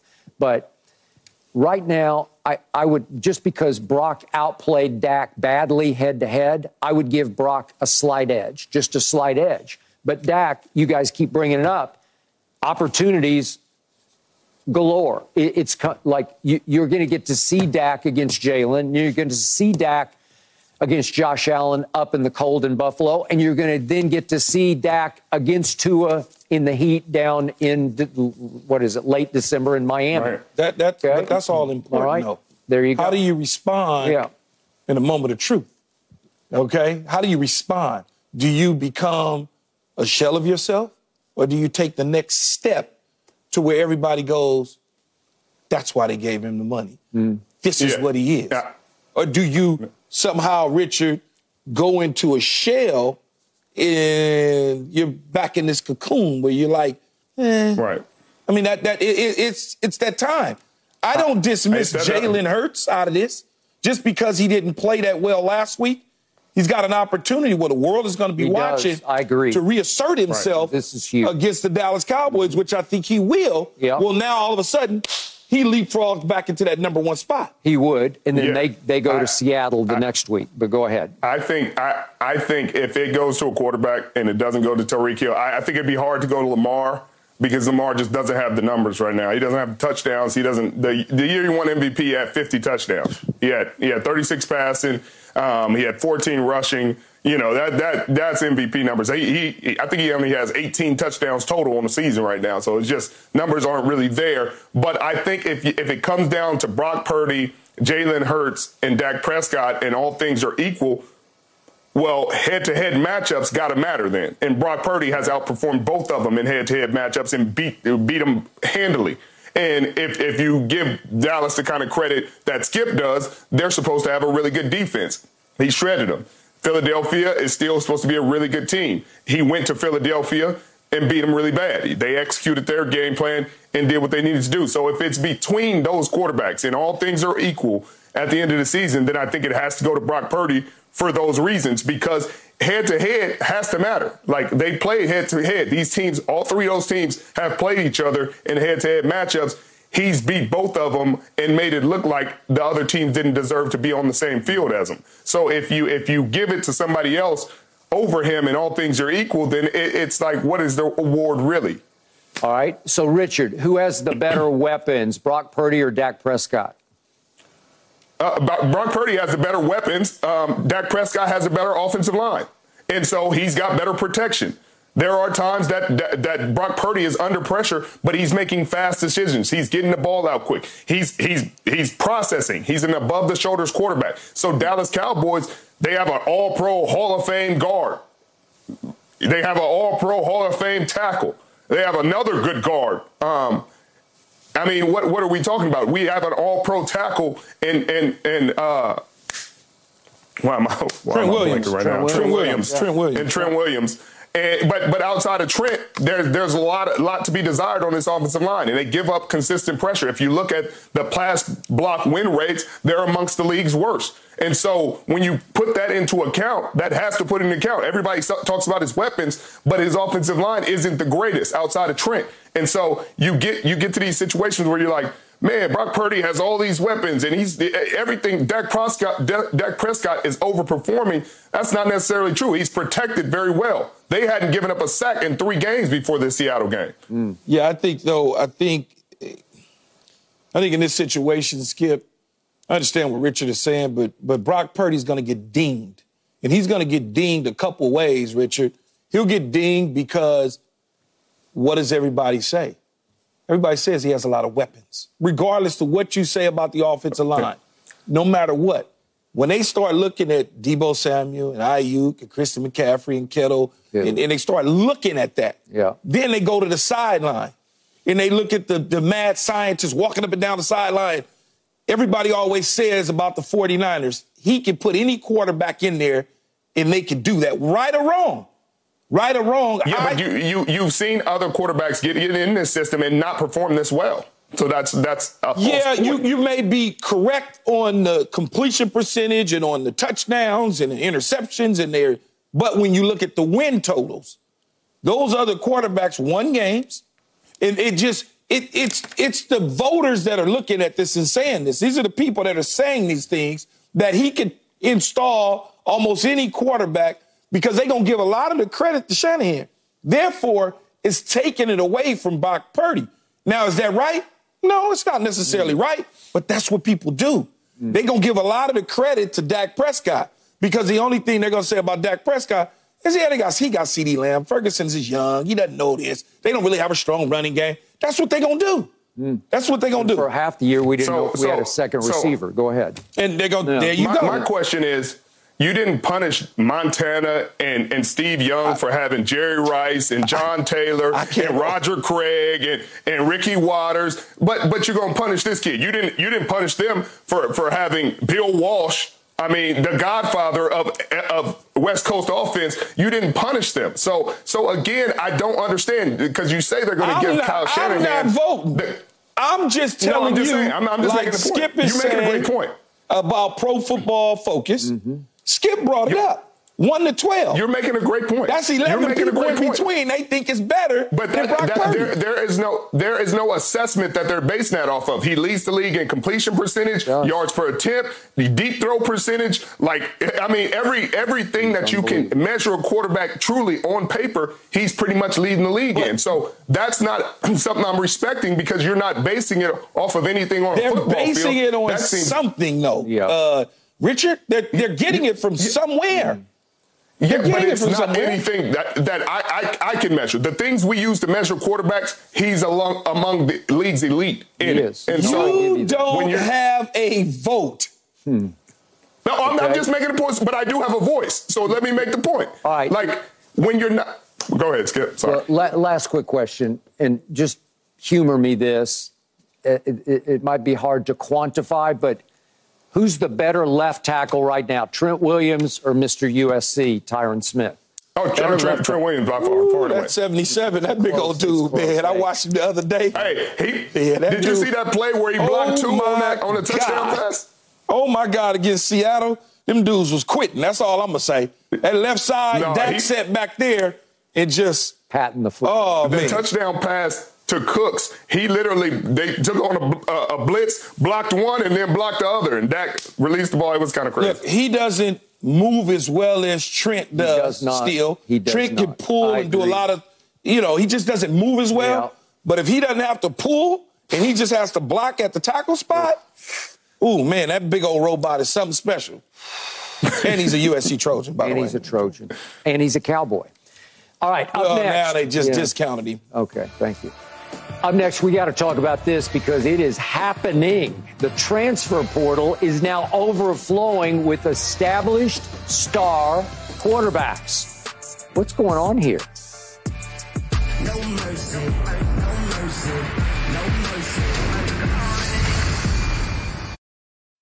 When you need mealtime inspiration, it's worth shopping Kroger, where you'll find over 30,000 mouthwatering choices that excite your inner foodie. And no matter what tasty choice you make, you'll enjoy our everyday low prices, plus extra ways to save, like digital coupons worth over $600 each week. You can also save up to $1 off per gallon at the pump with fuel points. More savings and more inspiring flavors make shopping Kroger worth it every time. Kroger, fresh for everyone. Fuel restrictions apply. Man, bombshells dropped all over college football yesterday, and I'm not talking about which teams got in or didn't get into the playoffs. I'm talking about established star quarterbacks hitting the transfer portal, starting with my guy, Oklahoma's Dillon Gabriel. Ohio State's Kyle McCord, Washington State's Cam Ward, who threw a party on Deion's Colorado at the end of the year, Duke's Riley Leonard, Oregon State's DJ Uwe, and Kansas State's Will Howard. I could go on and on, but speaking of Deion, he now says he wants to go into the portal to get veteran quarterbacks, plural, he says, as in multiple, to back up his son Shedeur, who, of course, is still recovering from back injury, but who, with his brother Shiloh, definitely is committed to playing another year at Colorado. So, Keyshawn, you're close to this. You're involved in NIL. What is going on with all these big names hitting the portal? Well, everybody's a little bit different, right? You take Yep. the kid, uh, Dante Moore out here at UCLA, who's a true freshman. He's from the East Coast. He's Yep. from the D.C., Maryland area. That's a good point. And he I- was up and down with Chip Kelly, bench, Yep. in, out. So he's homesick. Okay, Okay. so now he's leaving because of that. Fair enough. It's not, he's not chasing money. No. Uh, but then there's other guys in the portal that decides, okay, you you talk about Dillon Gabriel. Is he looking at Mississippi State? Is Because he his looking at coordinator, Jeff Lebby, is now the head coach Je- there, and it was his coordinator at UCF and his Yes. previous. So spot. now you got a coordinator who Mm-hmm. has left UCF to Oklahoma, Oklahoma to Mississippi State. Now, is he eyeing USC or is he eyeing Mississippi State? So it's Mm-hmm. or, everybody or, or eyeing the highest bidder. Go ahead. Or the highest bidder. Yeah. It all just depends Yeah. On what an individual is searching for and looking for. You look at the quarterback out of Duke, the kid out of Duke and, and Riley Leonard. It's rumored that the Notre Dame cash flow has kicked in. He's a good player. He's I- a I like really him. good player. But is he really chasing that $3 million that's allegedly out there, uh, getting a line in his pocket with the car dealership? Or is that just a rumor? I think when you talk about this portal, there's so many different things that go on with guys wanting to leave. You look at DJU out of or- mm-hmm. Oregon State. Yep. He leaves Clemson, he comes to the West Coast. His coach leaves and goes to Michigan State. Is he going to follow his coach to Michigan State?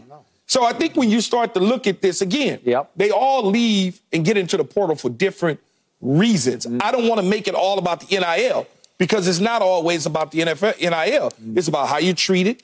Do you trust? Are coaches leaving? And do I have an opportunity to cash in and make more money in college than I would potentially my rookie year if I come out and go in the fourth round, the fifth round? Yes, that is the case because many of these guys that are on this list are not first round talent in terms of quarterback. Some of them aren't even second round talent, but they'll make more money in their juniors and senior years than they would in their first and second year in the National Football League. So I don't blame them. Uh, if it's there for the taking, capitalize on it. Just know I've watched a lot of guys leave schools that had productivity, Sherm. And when they got to those new Right. schools, it They didn't work out the way that they thought it would. Mm. Right. And, and, and I mean, it's getting kind of crazy. I'm, I'm all for everybody getting their money. Get your money. But these are the top na- names and the top guys. So, of course, they're going to get their money, Key. But it's those guys that aren't on these highlights that, that are getting thrown by the wayside and, and think they're going to go grass is greener on the other side. And it really isn't. And that's why I think NCAA President Charlie Baker just proposed a new rule of these top schools that have the greatest resources in the NCAA, these, you know, the, the SECs, the Bamas, the Ohio States, the Texases, the teams that make the most money, they're trying to create a subdivision for them to govern this now. Hey, you can put 30,000 into a trust for this. You can, you, it- because it has to be Title IX All the athletes have to benefit from it. So they're going to be able to put a certain amount of money away for other athletes as well outside of football. But they're really trying to govern the recruitment, the roster size, the NIL, just the transfer portal, because it's really getting out of hand. You can't build a team this way when guys, hey, you just had a great season. You feel like you coached them well, you treated them well, you did everything you could do. And the guys like, yeah, okay, they're offering me more money. I'm going to leave. And so, you know, it's just not a sustainable system right now, and the NCAA should have been done this. The reason why it's the Wild Wild West right now is because the NCAA took too long. They were too greedy early on and said, you know what, we're not going to pay these guys anything. We're going to keep all the money for ourselves Thank and you. give it to coaches and give it to whoever we want, but we're not giving it to the student athlete. And now the system broke. It did. And they have to deal with it. And now they're trying to rail, rail it back in. But I mean, this is a good start. Keyshawn, you're discounting the money angle here, though. You say it's not always about the money. It, it, it really isn't, Skip. It, it, really isn't. I mean, when, when a lot of kids, there's a there's a kid, and I, I'm not going to mention his name at all, but there's a kid that went to a university, and it wasn't about the money when he got into the portal. It was about his opportunity. He didn't want to be in a rotation. They told him when he was at the university, don't worry, you're going to play, you're going to blah, blah, blah, blah. He played a little bit and he flashed, but he didn't want to be in a rotation. Yeah. So he said, I'm out. Okay. I don't want to be in a rotation. So he came to a certain university to make sure he wasn't in a rotation, not to chase money.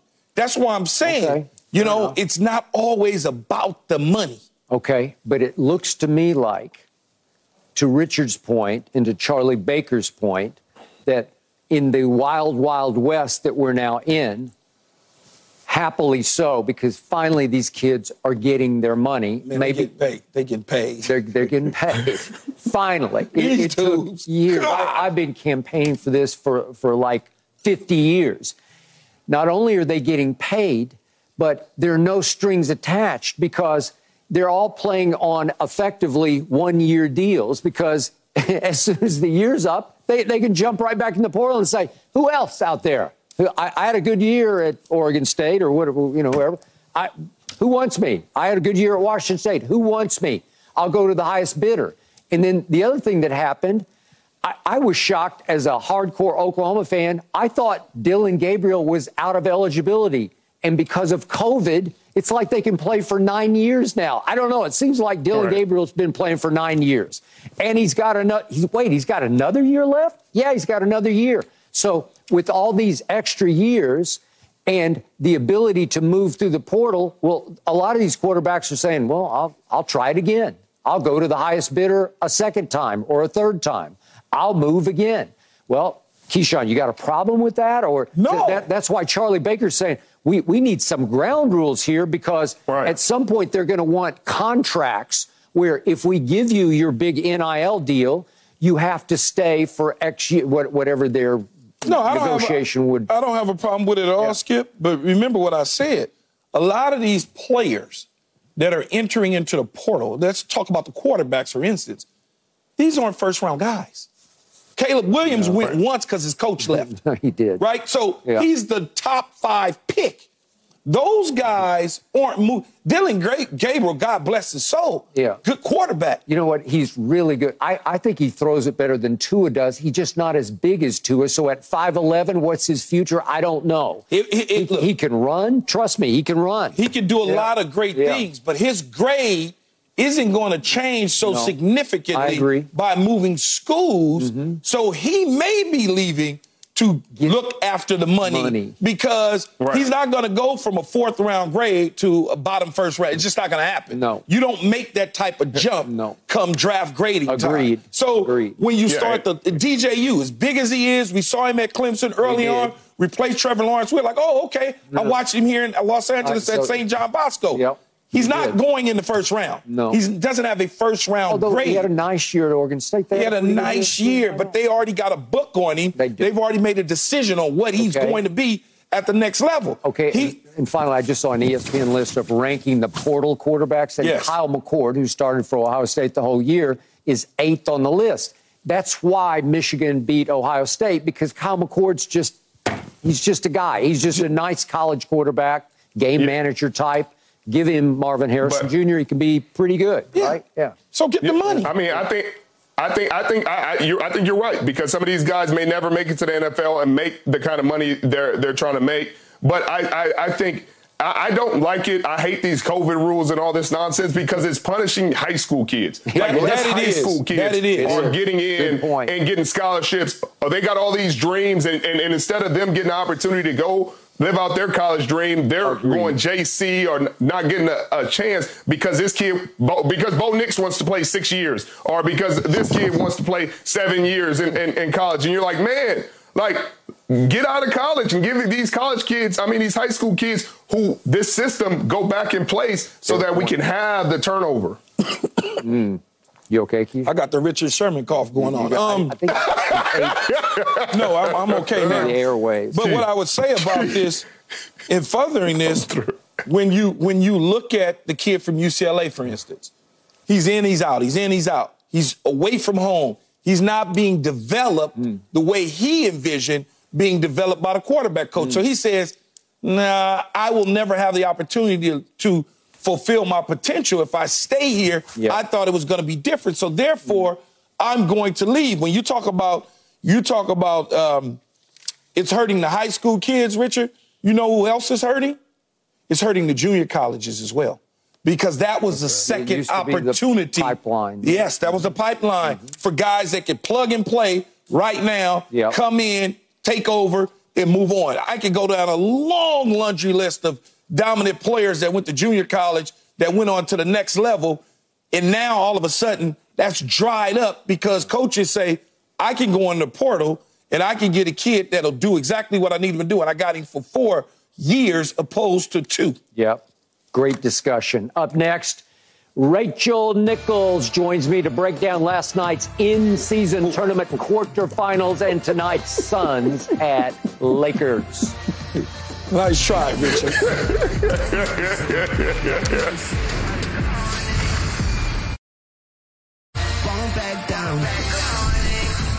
Rachel Nichols joins me now to delve into the NBA's new in season tournament. We'll get to Suns Lakers in just a moment, but first, let's break down what happened in the first two quarterfinal games last night, starting with Pacers pulling off, I don't know, something of a surprise, beating the Celtics by 10 in Indianapolis. Good morning, Rachel. What happened to those Celtics? Yeah, I mean, look, I have been worried about the Celtics' mm-hmm. frontline depth since day one of this mm-hmm. season. And the reason was, while Kristaps Porzingis raises this team's ceiling, does. he's got to be on the court. Yep. And guess what? He is better than he used to be about staying mm-hmm. healthy, Yeah. but he is still not on the court in consecutive games the way you would need him to during a two month playoff run. And we saw that. He didn't play last night. You know, he's only played 10 consecutive games this season. That's how many he's been able to put together. Only hmm. 16 consecutive games an entire of last season. So you know you are going to miss nights with him.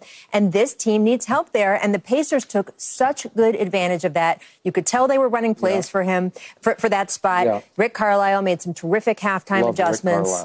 And Tyrese Halliburton, oh, man. Oh, Lord. I mean, he played lights out. This was such a coming out party for him. Triple double. And I'm to your First triple double ever. ever. And I'm looking at the Celtics box score and I'm looking at the bench production, and it's just pathetic because I, it, it's like that's all you got. I mean, look, it was an off night for some of their guys. Jrue Yeah. Holiday, who you and I are both huge fans of, did- did not have the best night, right? I mean, that, that's going to happen. And by the way, the Celtics, I think, look, it was a tough competitive game. You cannot say that Boston didn't compete.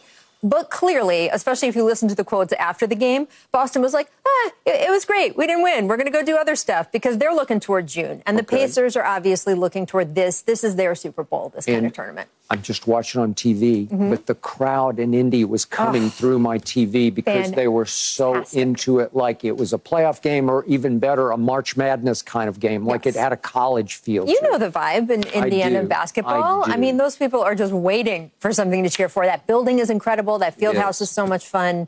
Um, I, I loved seeing the energy there, and that's what Yeah. Mm-hmm. this tournament is about, right? I mean, I don't think this tournament is changing the landscape of the NBA's position in the hierarchy, right? The NFL played last night, and even if it wasn't a marquee matchup, still did great ratings, right? I agree. Compared to the NBA. This this tournament is really for hardcore NBA fans. It's energizing the base and it's giving teams and markets and, and fans markets. like in Indiana something to cheer for Okay. because they're not going to make it to June. Quick point on Tyrese Halliburton. Is he starting to at least enter MVP discussion? Oh yeah, yeah, Yeah. He was starting to prior to this. Now he is in the conversation. it. we have our circles in the NBA, Skip, Mm-hmm. right? So the outer circle is, you know, maybe could be in the conversation, but when you get into that top five or six, you Mm. are in the conversation. And Tyrese Halliburton put himself squarely in that last night. Now he's not in the inner Nikola Jokic, Joel Embiid Okay, circle, all right. but He's got he's the there. funkiest three-point shot, but he made a bunch of them. He but it worked. It was a four-point play that blew the game open with a minute and a half to game go.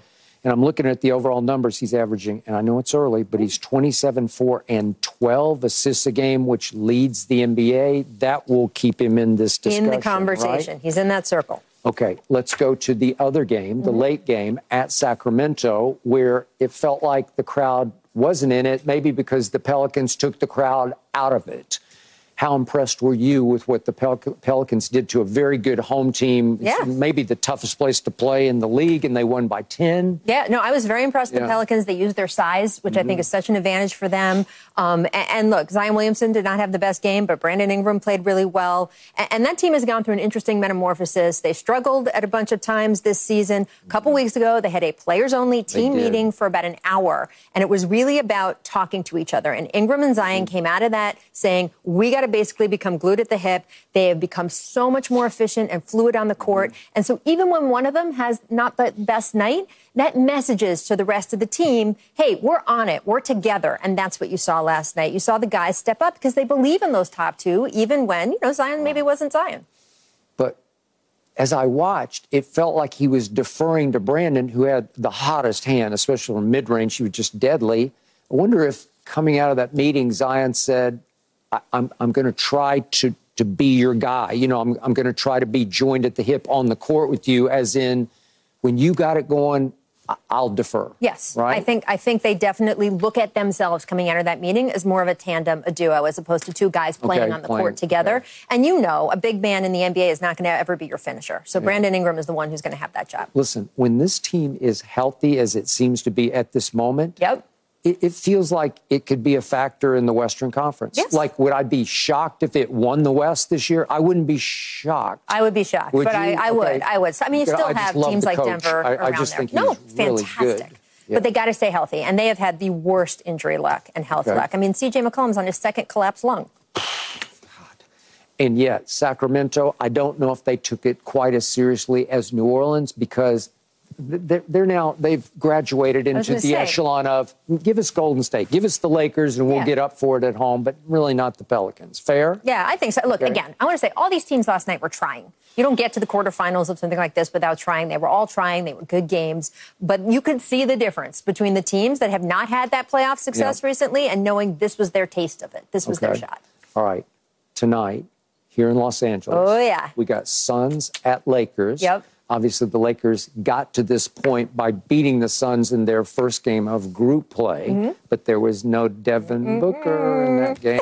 and so now what happens tonight? Look, on paper, I would say, man, the Suns have a good chance of winning. Devin Booker, Kevin Durant, all the different parts of their team, but this is not on paper. And I got to tell you, LeBron James has made it known he wants to win this tournament. He has played like it. They have beaten opponents in these tournament games so far by an average of more than 18 points a game. That is impressive. He is playing at home. The novelty of this being the first one, of him being able to add one more thing to that resume, I think really resonates with him. They've all talked about the money a lot in that Lakers locker They room. And, and look, you have a home game with him as long as Anthony Davis can be a regular Anthony Davis. He doesn't need to be exceptional. He needs to be a regular Anthony Davis. My money is always going to be on LeBron James. And I think he's also licking his lips a little bit after that Celtics loss. Mm. Because now you look at the rest of the field, right? Some of the teams that are going to possibly be a problem when you get to May and June, there's no point. Denver in there, that. right? No, Mm-hmm. no. And if they get past Phoenix tonight, there's not going to be Phoenix anymore. And so you look at no Warriors. So when you look at this field, you have, right, you've got the Pacers, you've got the Pelicans, maybe you've got the Bucks, but could have the Knicks. And then if the Lakers can win tonight, I don't know. LeBron James has got to like those odds. And when LeBron James' eyes light up, Hmm. and it's just one night or two nights that he has to be a hundred thousand percent of LeBron James. that's interesting. My money is going to be on LeBron James. I wouldn't be shocked if the Suns won by any stretch. But no Bradley Beal. no Bradley Beal, but Okay. they haven't had him a lot this season, so Okay, eh, but does Devin Booker make that big a difference? I think he does. Hundred percent, Yeah, because okay. it's not just the points. I think what some people have missed this season is his playmaking has been exceptional, Mm. and that was one of the big questions we had going into the season. Right? They weren't playing with the kind of point guard they had in the past. No Chris Paul anymore, and could Devin Booker really be able to fill that Mm. role of distributing? And he has been phenomenal at it. Mm. Lakers are finally getting whole. Healthy. Because only Gabe Vincent is the only one who's still, and Darvin Ham keeps saying he's progressing. He's Yeah. got a bad knee. I don't know the extent of it, but all of a sudden, if you got Jarred Vanderbilt back and Rui is back and Cam Reddish is okay, I guess. So Well, your guy Austin Reaves is going to have a big say in what happens tonight because if they can produce, if he can lead that bench to really produce, I think that is going to make a huge difference. And this is entering a crucial period for the Lakers, right? The trade deadline is now going to be, is, you know, early in February, right? Mm-hmm. So you only have now about, I don't know, two months to figure out mm-hmm. Who is your team? And do you have to really make a move? Because what they look like for the first couple months is eh, maybe can't compete with the very top teams in the west. Still very good but do we need to make some tweaks? And now they've got their team back. They kept saying we got to wait for these role players to get back. Well now they're back. Let's see. Do you got to make some tweaks or is this your squad? Okay, so you are going to Las Vegas for these semis going to and the las vegas. Finals, yes absolutely. In gut feeling, it will come down to what? If LeBron James is in this tournament, I Yeah. think LeBron James wins this it? tournament. And we'll see tonight. And I, I think this is the biggest obstacle, frankly. Would it Pelicans, be fair to say it would be Bucks Lakers? Is that it certainly, the best guess? Certainly could be. Yeah. Again, I'm interested to see what happens when you have a team like you did in Indiana last night. When you have one team that is ta- thinking about June, and you have one team in the Knicks to which it would be a huge deal for them to be competing in Las Vegas. And no matter what these guys do going into the game and how focused they are, and these guys are all competitors, they know the stakes. Mm. It's somewhere in their mind. And the stakes are not the same for Milwaukee Mm. as they are for the Knicks. So I, I think that could be more even than people expect. Mm. I think if the Bucks are in Las Vegas, then LeBron has more to worry about. But I do think he is looking at the field right now. And the favorite to win this going into last night was Boston. And they're Mm. not the favorite anymore. They're not going to be there. You really know this stuff. Been around the block, You've been Skip. around. Oh. We'll welcome you back again. After the tournament, exactly. Okay. Up next, what should the NFL do about the Eagles' big Dom cult hero? That's next.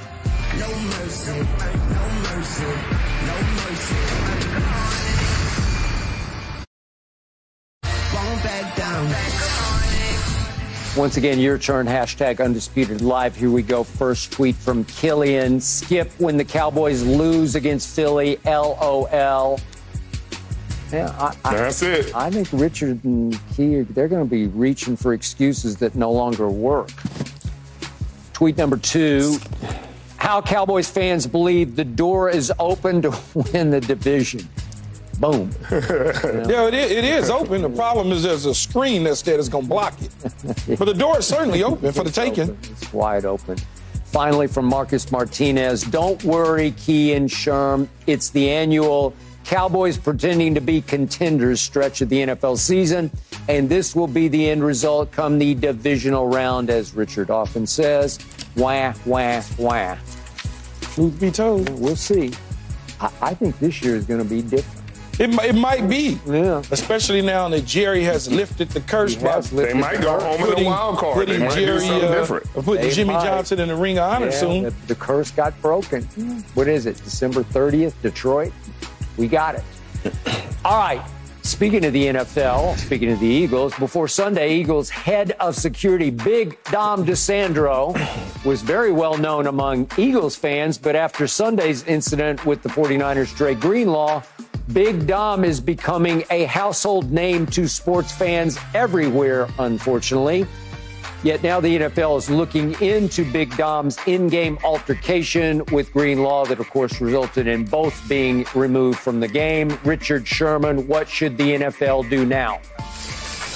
Well, I mean, a, a- simple suspension is good with me. Um, you know, I don't want him to lose his job. I don't, you know, he obviously means a lot to that community.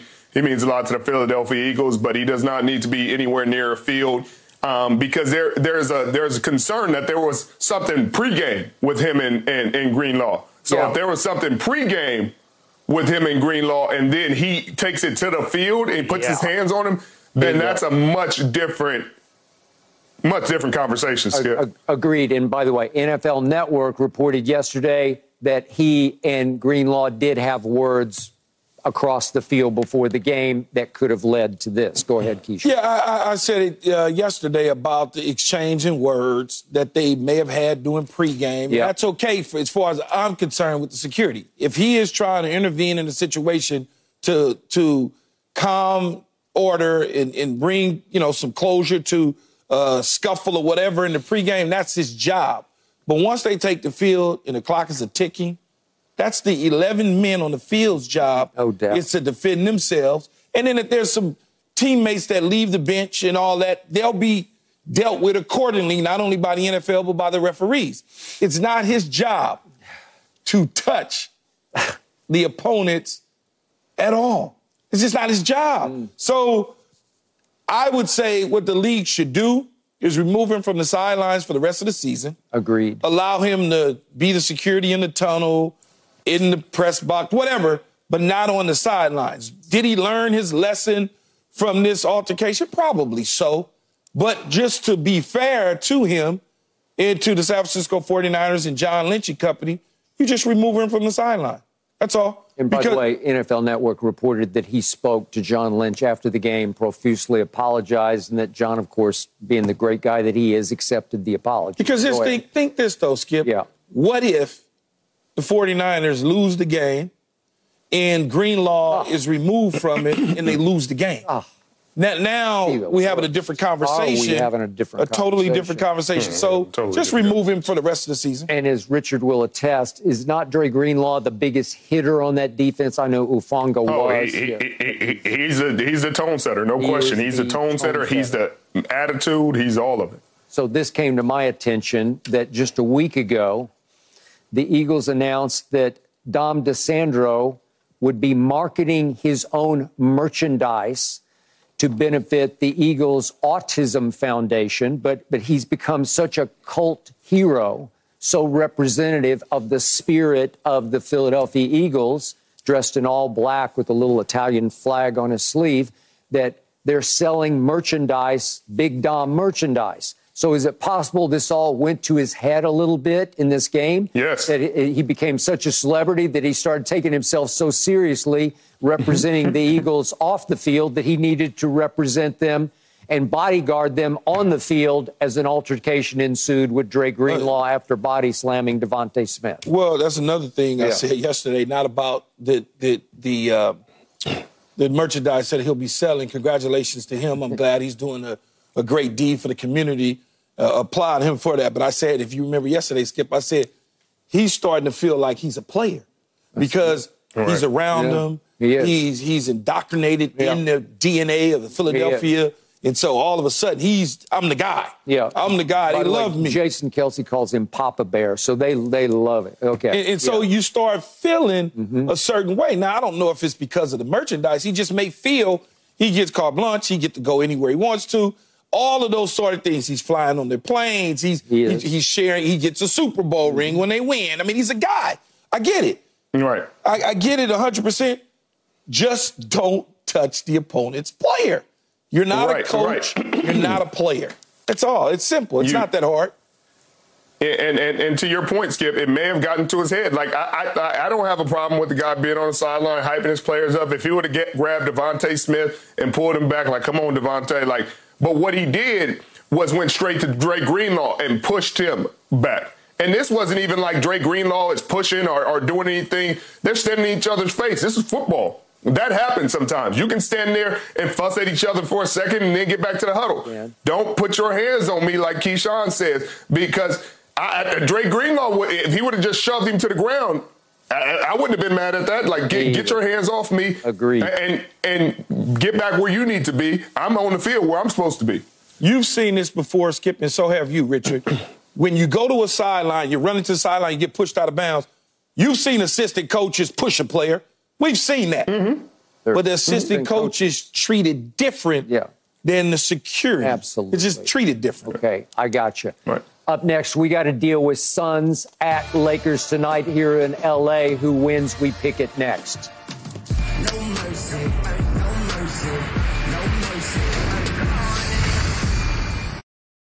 Lakers are a point and a half favorite over the visiting Suns here in LA tonight. Quarterfinal matchup. NBA's new in-season tournament. Richard Sherman, who wins? Well, I want the Lakers to win. I hope Anthony Davis shows up in a big way. Like Keyshawn said, we're 4 0 in tournament games, so hopefully we switch, switch the flip, flip the switch again. Lakers win at home in a celebrity crowd tonight. Skip, they cover, then they move on to Vegas. They win the whole tournament as long as King James is on the floor. As long as he's on the floor. How about as long as AD shows up and is not always disappearing? I, I, he could disappear. I think LeBron and the rest of the company are taking it to their be own enough hands. in celebrity crowd on hand. Does that mean Keyshawn Johnson will be in the front row? No, not a I- chance. it's not a game unless you're there. It's not Nah. official. Right.